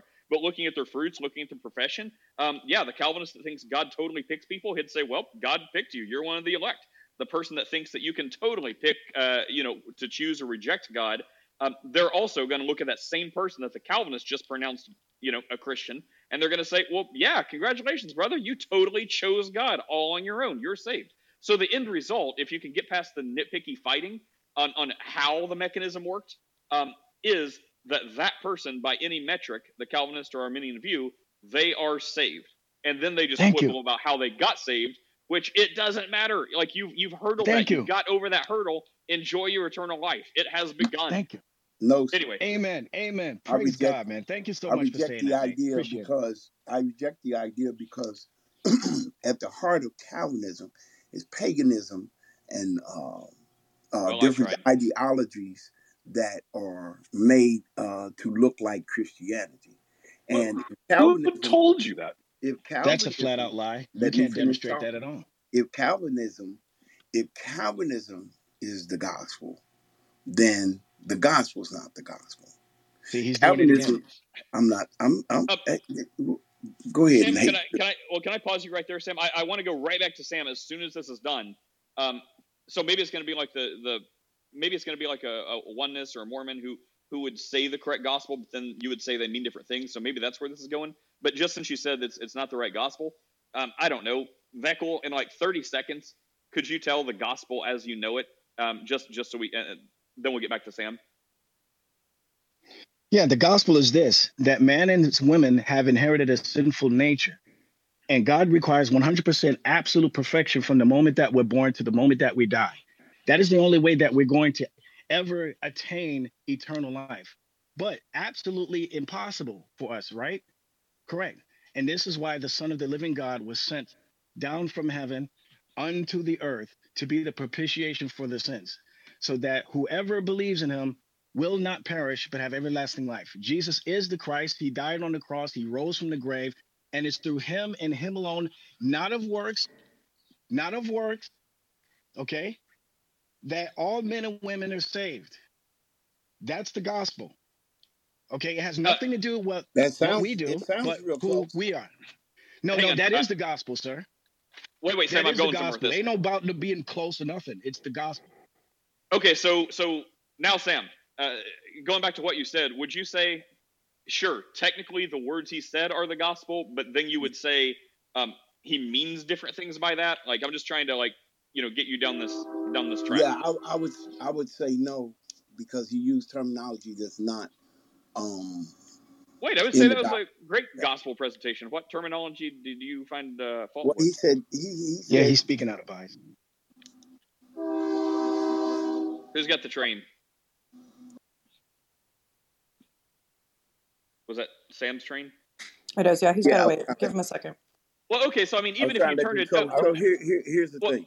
well, you, When, okay, when yeah, you, yeah, go ahead. okay, because the gospel's good news, and in order to be able to speak about the good news, you have to talk about the bad news.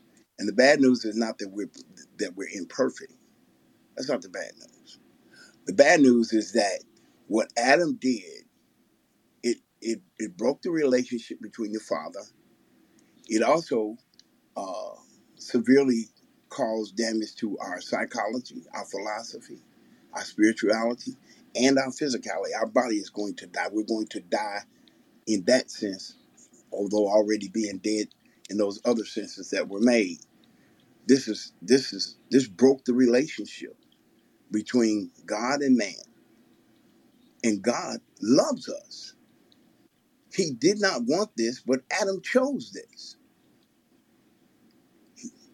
There's no way back to the Father. There's no way back to that love relationship. What did God do?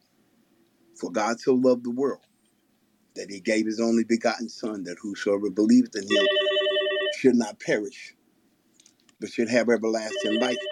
And that is the purpose of the cross.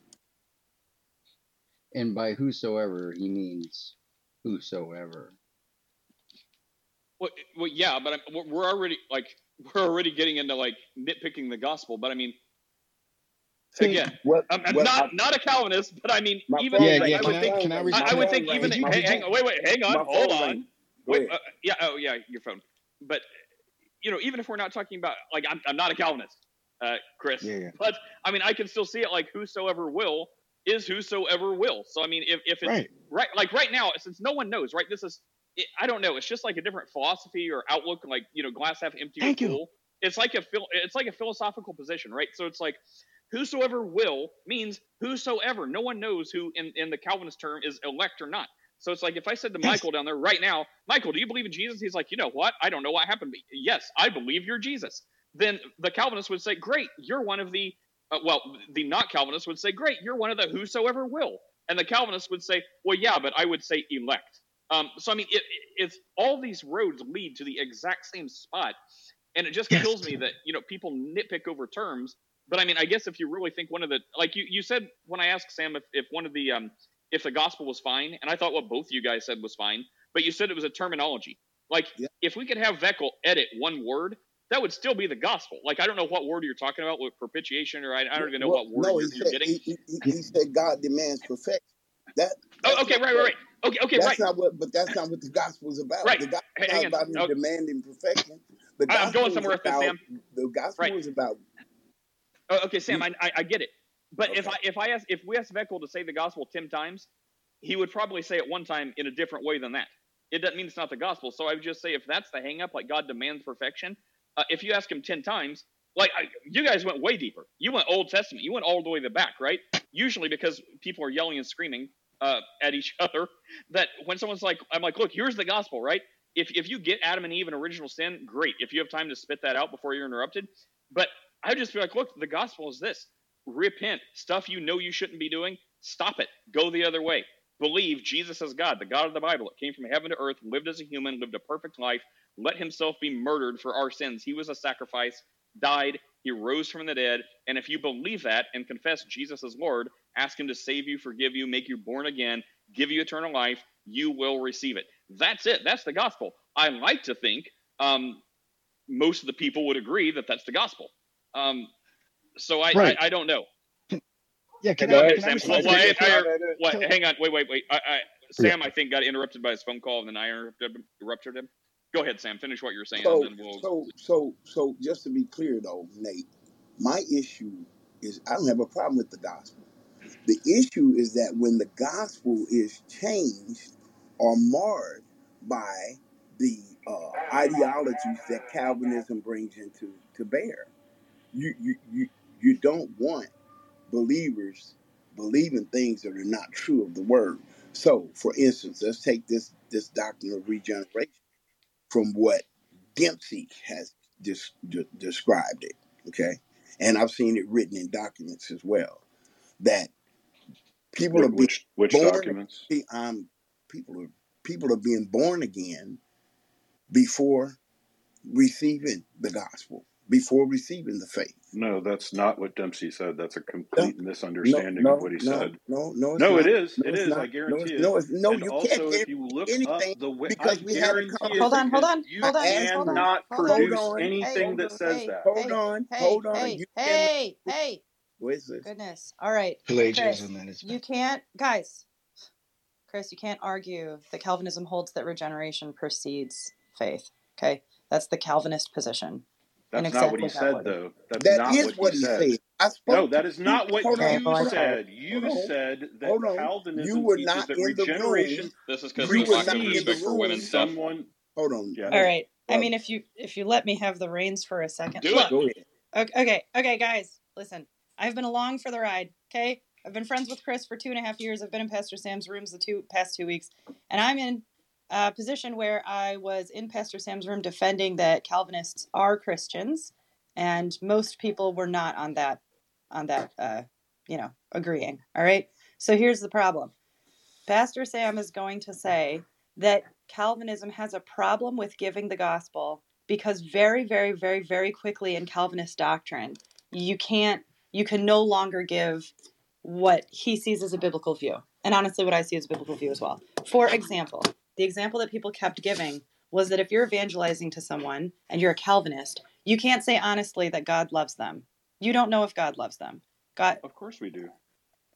okay. That's silly. So we can That's go rid- into the that's completely ridiculous. Hold You don't understand what God's love is if you're saying. Yeah, well, man, I would love Oh to my god. to this. I have been Oh like gosh. I'm I'm at the end of my rope with all of with you Drop him. people. no, I'm not going to drop him because then he'll complain about it for like six years. All right, listen. Can I go after You you? no. Uh, No, Saint. No one wants to hear from you. well, I didn't say that, but let me just finish, okay? Chris, we got into the depths of what Calvinists mean by God's love. So you can sit up here and argue, no, God does love everybody. And then Matt Slick would disagree with you. Calvinist teaching would disagree with you. And you're about to go into the nuance of what kind of love God has for all people and what Calvin, right? So what Calvin said is it it's a disdainful, hateful love. All right? No, no, no, no, So no. That's no, again, no, no. We're not again, arguing. and you're again, you're we letting me finish. No, you're letting me again, finish right now. you're You're saying letting you're me saying finish. You're gonna not go ahead facts. and be quiet and let me finish. All right. You're We saying read things it. that are not facts. Okay. Anyway, what we read directly from Calvin was that the kind of love that God has for all people is not what any normal human being would define as love. Okay? That's the contention there. So the Calvinist who is consistent cannot go to a street corner and tell people that God loves them and mean honestly the way that that person would understand love. All right? Now we have to get into nuance. What is love? How does God love? Is the way that God loves that's disdainful? Is this actually love because God invented it and God is love? So therefore, disdainful love must be love. Okay, fine. We can go to no stop. Put your mic Wow. back on mute. Why? But what? How long are you going to go on? Can we take it point by point, or you want to give us a No. three-hour Yeah, diatribe? save save me some. Save me some. save you some. Okay. The point is that I was the person standing up there saying that I think Calvinists are Christians and can suc successfully deliver the gospel. However, Pastor Sam has a very good contention in the fact that very quickly evangelism is rendered ineffective by poor doctrine. Now I'm done. Hang on real quick. Let's get some of the people who hope to Jesus, baby Jesus, have a different topic real quick. Um, hang on, Saint. Um, there, there's a couple of people. There's a couple Yeah, people I haven't some, got in Chris. yet. Um, Save me some, Chris. Michael, I, I'll you've let you be take it. you've got to be Jacko. You're- dying you're inside a little better. bit, Michael. How are you, Michael? Well, I've been so busy, you know, and it's I, I was gonna say it's nice to be back, but you know, it's like as much as things as much as things change, they stay the same. Um, no, hey everybody, a uh, long time. Hope everybody's doing well. Um, it, it's funny. I've been sitting here listening to you know, kind of you know, everybody kind of go back and forth. Uh, When I first came in the room, uh, the the person was talking at the time was Veckel, and then I heard Sam pipe in a little bit, and you know, Sam and I, you know, uh, well, I disagree pretty much. I think, I think everybody on the stage right now, but um, it, it, it is it is inter- it is interesting, but um, it, it's funny. I, I have to kind of take a take a point from something when I when I was having a discussion with Sye Ten Bruggencate a number of years ago, and I asked him about you know from a for like love from a biblical perspective, right? Because First John four says that God is love, and then if you go to 1 Corinthians 13, it talks about kind of gives a biblical definition of what love is, kind and patient, etc. And I, I asked him about that, and he said it was very simple. And and Sye Ten is a Calvinist. He said it's very simple. He said God is not all loving, which I found interesting. Um, and and I've and when we when we kind of plucked through that a little bit more, he gave a different he gave different wording, but the same kind of idea of what I think Chris is trying to say.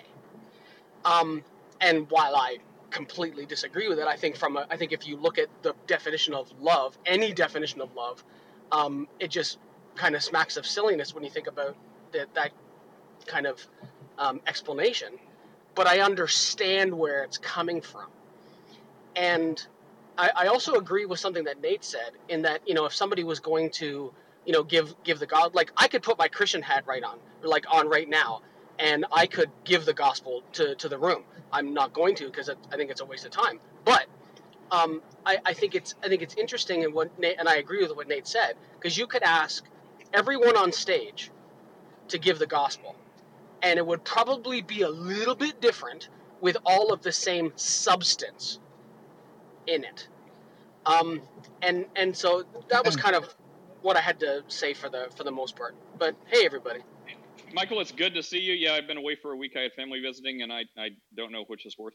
Uh, love you, mom. But I, I'm just kidding, mostly. but uh, anyway, so uh, yeah, they're they're they're gone. It was a fun visit. Can was I just, respond you to know, a couple it, it- things or no? In just a moment. In just a moment. Um, except it was a very long visit. Um, but I was gonna say, uh, Michael, I don't know if you've met Veckel before, but if you ever want a good good guy to have on your podcast, uh, you should you should hit Veckel up if he if he wants. Oh yeah, we, we be a- yeah yeah Veckel and I have chatted a, a bunch, and I, I believe I offered the invitation to him before. But Veckel, if you Okay, go to you my probably bi- yeah, if you go into my bio, there's an email there, the ca@rogers.com. Send me an email. Love to have you on the chat. And uh, right, Michael, cool, you cool, did I say something I agree with. Like, you know, I, I yeah, I mean, I, I don't think, you know, omnibenevolence or all loving is one of God's uh, omni properties. We we don't we see kind of the opposite in Scripture. Um, but I, I still think that's like a that's a little way a ways away from when we talk about you know God love how you would define it. I think that's a different category. But you know, just for the record, yeah, I don't think there's any reason to think God loves everything. Um, and then Kyoto, I know I, I know I skipped over you. I, I think you were probably going to say something about this current topic, though. Um, I, I'm trying my best to get away from it. I just want to say hi to Hatham real quick because I don't know what they're going to say. But then we're going to come right back to you, Kyoto. So hang out for just a second. Uh, Hatham, what's up? Did you have a different topic by any chance? Yeah, hello, Nate. How are you doing? Yeah, um, I'm a Muslim myself, and I'm a believer in Jesus. But my belief in Jesus is uh, kind of different from um, the Christian one. Of course, you know, of course, what I'm talking about. So feel free to ask me any question. You know, from my uh, Islamic perspective. This is ask a, this is ask a Christian, not ask a Muslim. Okay, so yeah. Uh, well, yeah. I mean, I this would, is ask a I, I would say for myself, like, yeah. I mean, I, I mean, you know, it kind of is ask a Christian, right? So, like, I, I appreciate the offer. Um, I mean, I don't, I don't have any questions to ask you. I, I'm a really bad question asker. Um, last night I was in, I was actually in a meeting, and people kept asking me why I was so quiet. I'm like, I'm just waiting for someone to like ask me something. Like, I, it's, it's, it's awkward and uncomfortable. Like, if I really have a question, I'll ask someone.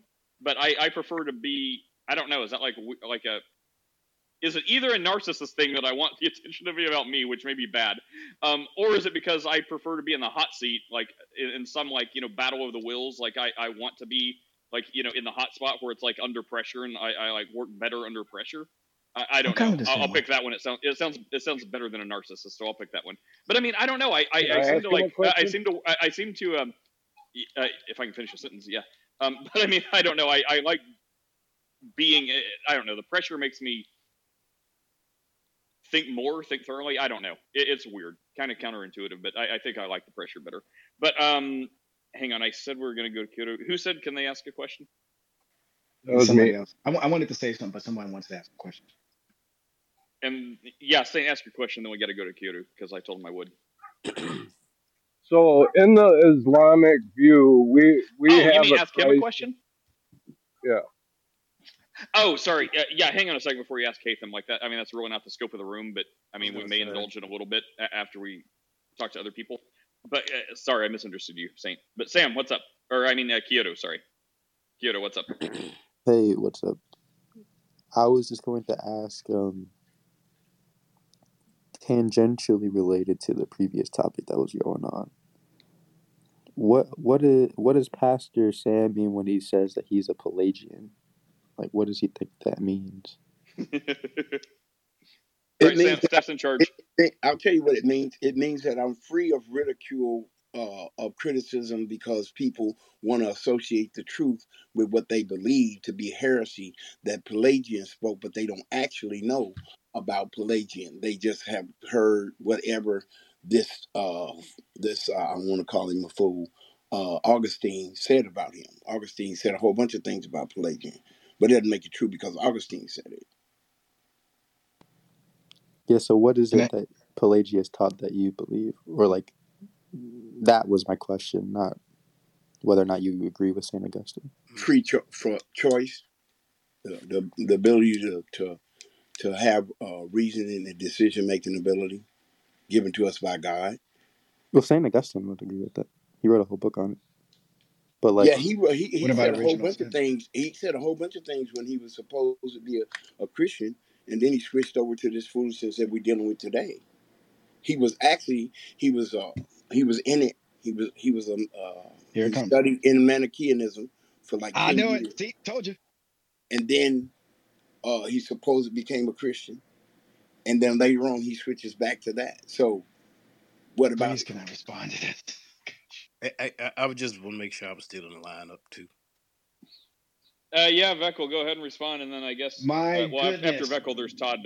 Okay, first of all, my goodness, what we just heard out of uh, Pastor Sam is the same type of garbage, and I mean no disrespect. 'cause what makes know it garbage? You, You got to prove that. But I'm gonna say, hold on, hold on. So you're getting offended because you're being I'm not offended. challenged. I'm not offended. I'm yes, saying you you have to That's prove. It it. sounds You it you just said sounds like he's about That's to why you prove it. interrupted me. You are It sounds like he's about to. by Go ahead.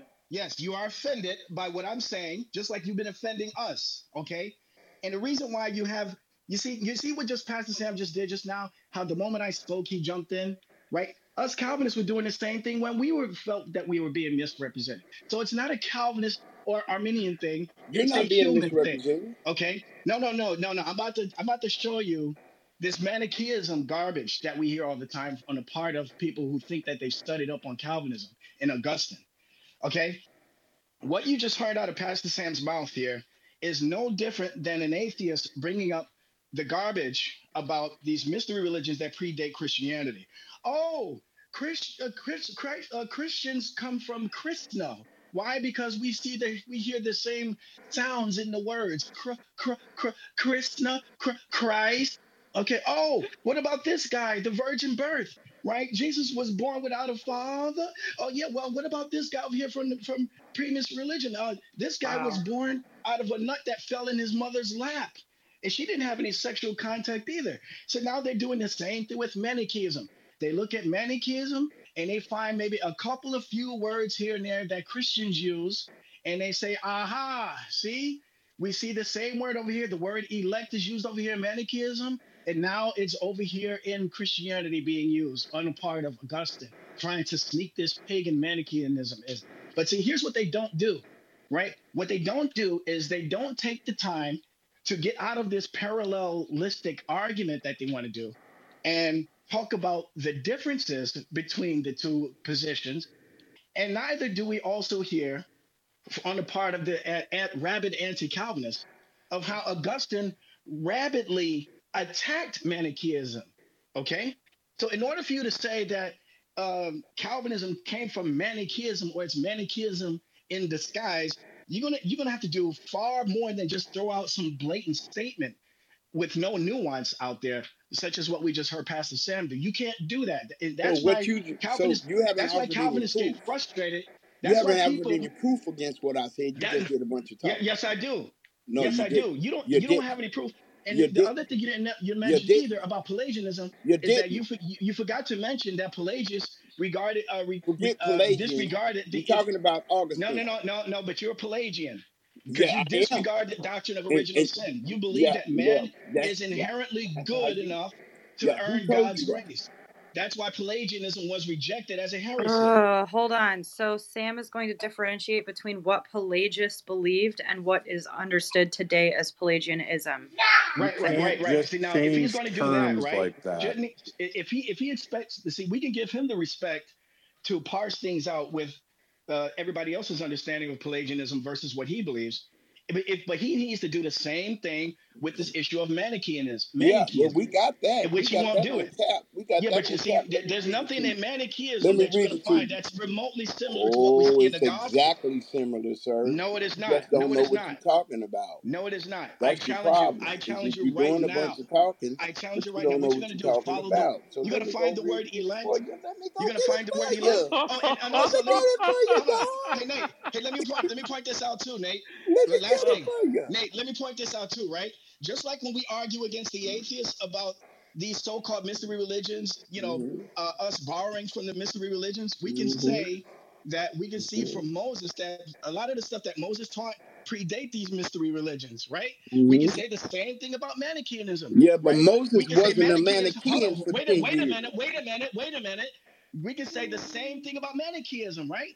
A lot of the we can't. garbage that we see in Manichaeism, right, that's being asserted on the part of anti-Calvinists such as Pastor Sam, we can see that the early church fathers that predate Mani, uh, Mani had said similar things that we're saying to today. No, And this is way before Augustine, way before Mani, no, okay, way before John Calvin. no, Okay, if you want, we can go through Polycarp, we can go through Bar- no, no, uh, Barnabas, we can go through Clement of Rome, no, Clement of Alexandria. Where, where no. you want to start? Where you We want to start? start. We want to start with the lies. Let's No, no, start no, with no. the We, yeah, lies. we're starting Okay, with the so lies that you go. are Let's telling. let me let me That you're not to being you're not Let me being read to. Sam, Let me read. Sam, Let have you read. No, actually no, read? hold on, hold on, Sam, have you actually read read Manichaeism, Hold man. You don't know anything about read? Manichaeism. I'm not really saying something if I didn't know No, what I was you're, talking you're getting about. frustrated because You, you're I'm being intellectually challenged. You sound Yeah, like the you are. that's That's why you frustrated, my. That's why you're talking I'm over me. You are intellectually intimidated. That's why you're cutting over me. That's why you're cutting me off. Can we Can I just go make back a to calling everyone racist? clarification? Yeah, yes, Yeah, right. Kyoto, Right, go ahead. Yeah, yes, right, Kyoto, Nate. Kyoto, Kyoto, Kyoto, Kyoto, go. Yeah, just to maybe contribute a bit um, and correct something that Pastor Sam said regarding St. Augustine. He said that, like, because I mentioned that, that St. Augustine wrote a, a book on grace and free will. And he said, well, yeah, he, of course he believed in free will, you know, before he went back to his Manichaean stuff. And what I assume he means, like what like Ken Wilson and all those guys say, is that So why did when he was Ken dealing with the Why did Ken Wilson say that? mods, Whoa, let the guy finish. please. I assume what is meant is like so when when Augustine Augustine is dealing with the Donatist, um, when he became a Christian first, he's he's more of like a free will, like in whatever sense they mean, type B. But then he goes away from free will when he starts arguing with Pelagius um, on on uh, on nature and grace, right? When he's arguing his work, his chief work against Pelagius, but actually his work on grace and free will, where he affirms free will, where he says, "quote." Um, uh, but since there are some persons who defend God's grace as to deny man's free will, or who suppose that free will is denied when grace is, is defended, I have ter- determined to write somewhat to you on this point. And then he says, Now he has revealed to us through his holy scriptures that there is in, in man a free choice of the will. There is, to begin with, the fact that God's precepts themselves would be of no use to man unless he had free choice of the will, so that by performing them he might obtain the promised rewards. And then he quotes, "If I had not come and spoken unto them, they would not have sinned. But now that they had, now they have no excuse for their sin."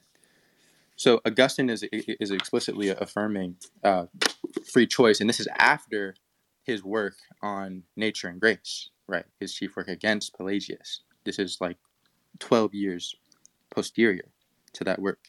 So it's simply not true that Augustine just completely denies free will simpliciter. Yeah. So after so he starts so arguing with Pelagius. That's incorrect. so in Calvinism today, can a can a person choose to obey or or to surrender or reject God?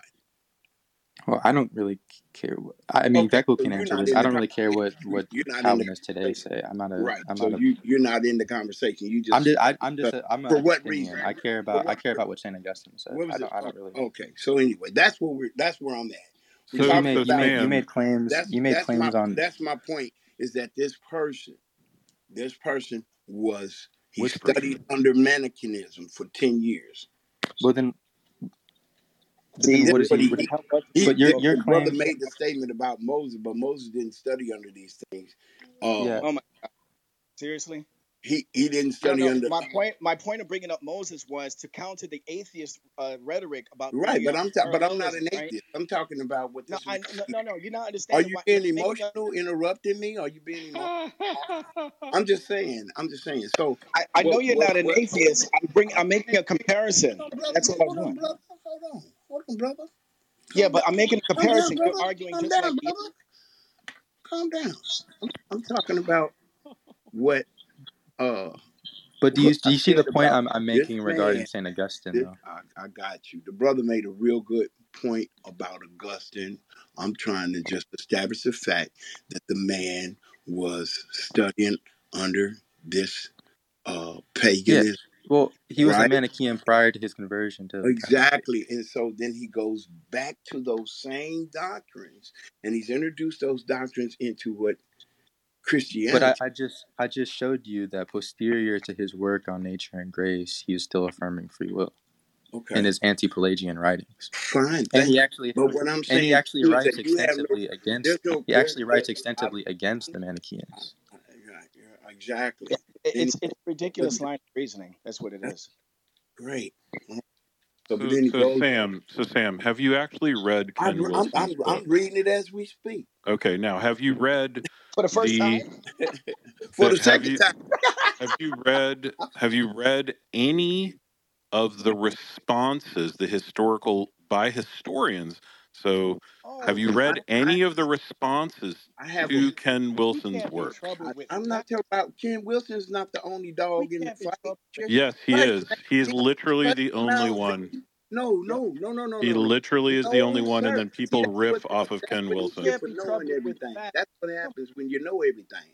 You don't know everything. He's not the only person. I'm not talking to you. I'm talking to my Yeah, but friend. I'm talking to you. There used to be a racist. He ain't a racist no more. So anyway, so what I'm saying here is I'm dead. that the but I'm talking to you, sir. the the uh there is a uh there's a historian who has no dog in the fight whatsoever.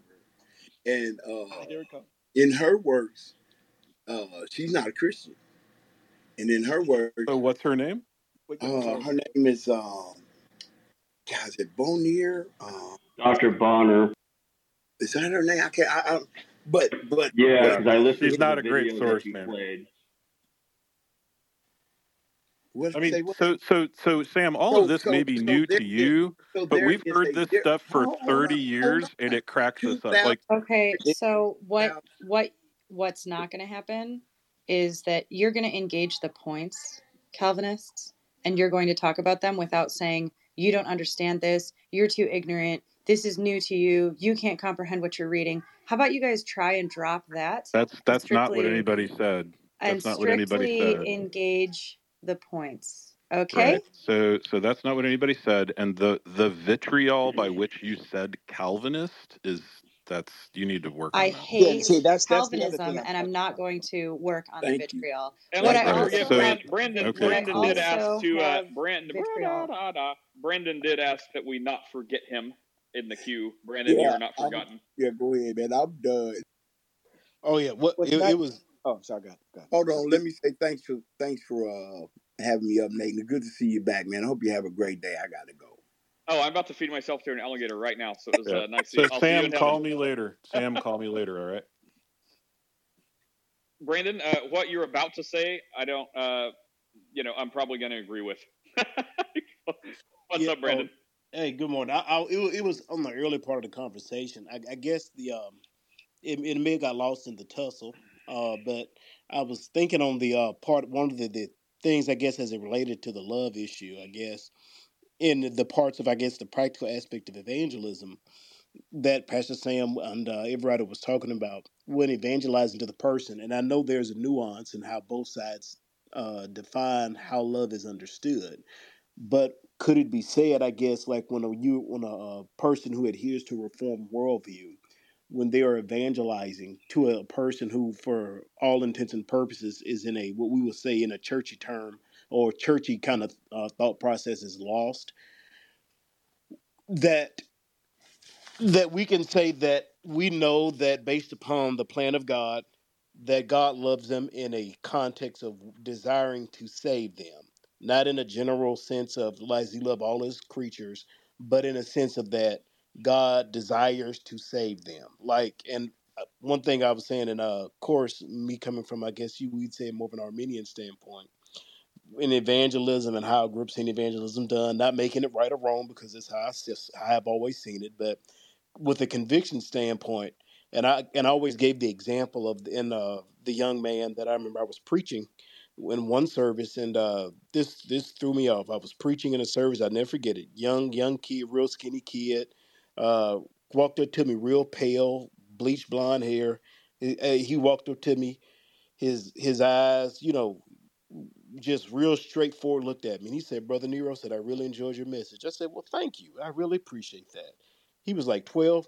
Then he said to me, he said, Last night I saw my mother get shot in the head by her boyfriend and he died and she died. Is my mother going to hell? I mean, I just got through preaching, walked out the pulpit, threw me off. And that kid, I mean, and he wasn't trying to be a smart mouth. That kid was asking me some like midlife crisis type questions. Does God love me? Does God like he was this kid was hitting me right back to back to back with questions. I'm like, I'll be honest. I don't even know if there's any kind of training that could prepare you for something like that. Like, I was like, I was like, come again? Like, no, I saw my my mom's boyfriend. He shot her, and, this really did happen because one of the saints of our church they uh, adopted him. Uh, the D- Department of Human Resources called them. They picked him up in the middle of the night. They brought him, you know, to be with us. And so I'm having to have some real quick off the cuff conversations. I can't compromise what I believe. I can't speak about his mother's situation because I don't know. I don't want to set this kid up in a situation where he hates God. But what I could say without lying or making up, I could tell him without any pause of conviction. I don't know what the situation is with your mother, and I'm sorry. But I can tell you God loves you, and I know God wants to save you. I can say that with complete confidence and without any equivocation, without any stammering. I know Jesus died to save you. Now, I can say that whether I'm right or wrong, but I can say that sincerely.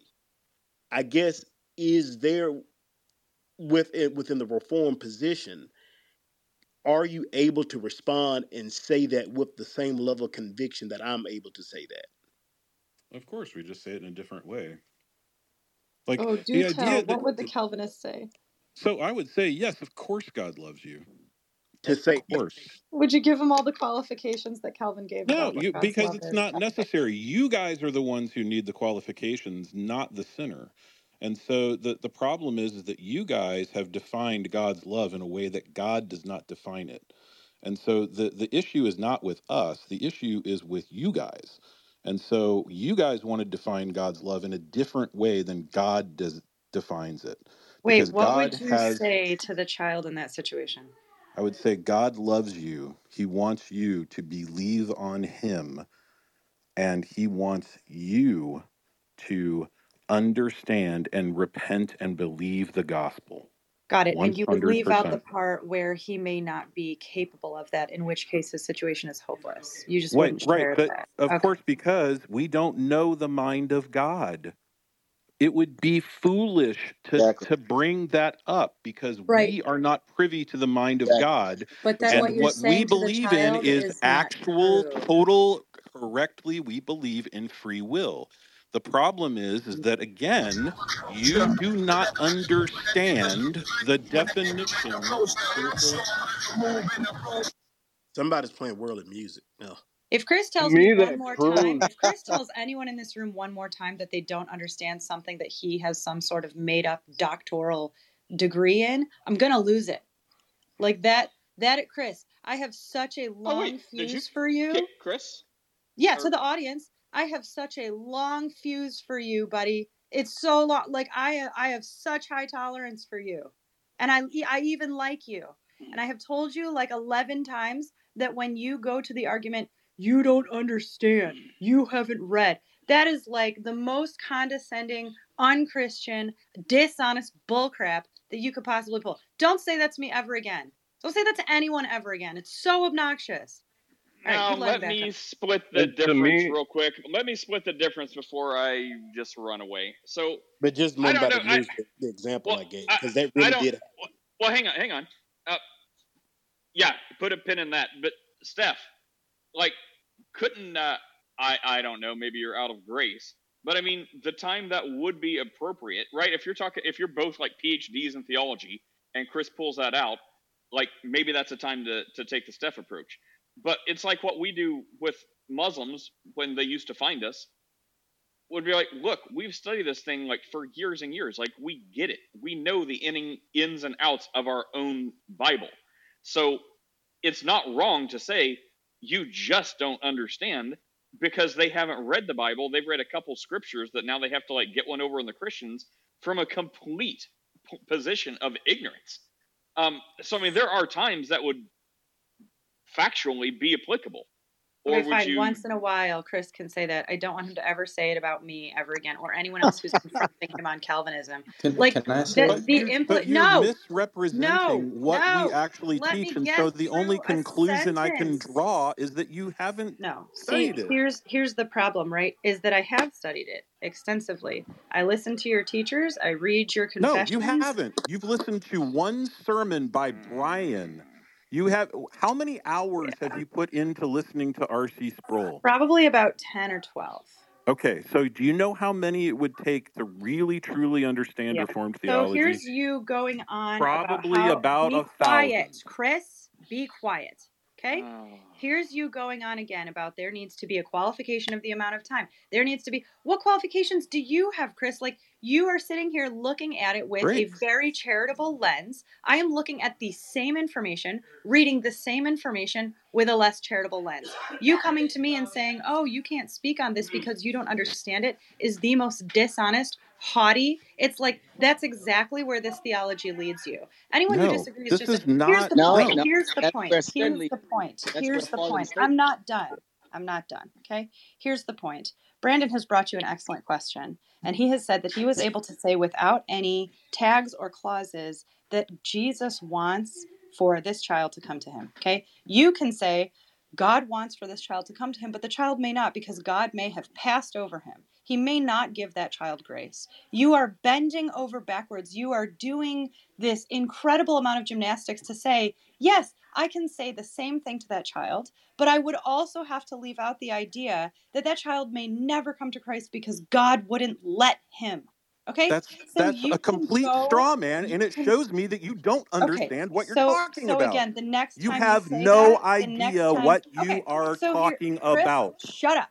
Here's the next thing I want you to do. Okay, I want you to explain to me where I'm wrong and try to do it without the phrase "you don't understand." Go ahead and disprove what I just Great. said. So what you just said is that God is not letting people who want to come to him come to him because he is this evil ogre in the sky that is preventing people who genuinely want to come to Christ to come to Christ.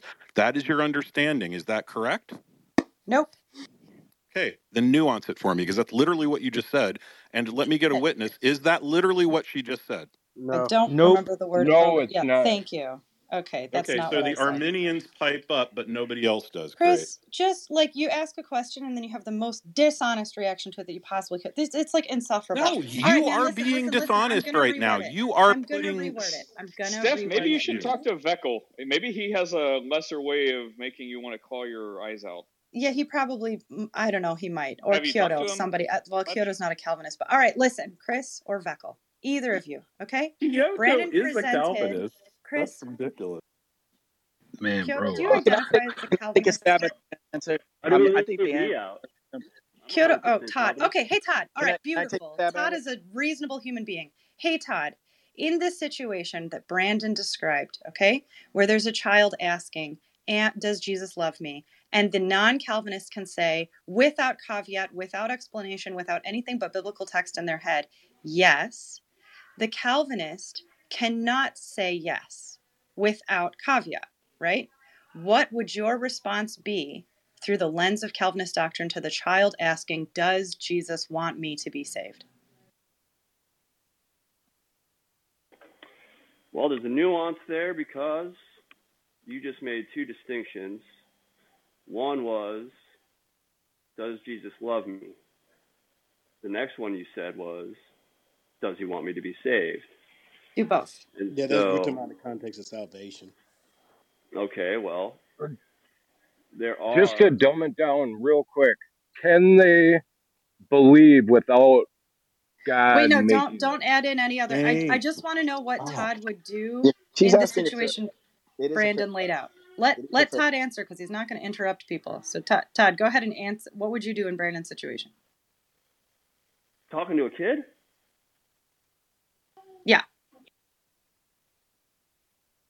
Well, I mean, I'd have to ask them, do you do you want to be saved? Do you want Jesus Christ to be your Lord and Savior? Are you a sinner? Do you feel convicted that you are a sinner and that you need grace? If the answer to that question in the heart of man is yes, then God will grant that to you. And you can come to him and you can be his child. That's the gospel. So what if the child doesn't understand or says no? If the child says, What? No, I'm not a sinner. No, I don't need grace. Sure, any variation because you're asking a child, do you do you understand? Like, okay, in Brandon's situation, the child has just gone through something horrific, and the comfort Brandon is able to offer is these sentiments: Jesus loves you, wants you to be saved, right? So then you're saying that your response so far would be to assess the child's understanding of their own election. Like, are like you're saying, if the child says yes, I want to be saved, that would be evidence that they were elect. So then you could honestly go to, okay, then of course God loves you, right? What if the child responds in a way that makes you doubt their election? Well, I can't doubt anybody's election. That's not for me to do um, because I don't know anybody who's elect or not elect. But you're the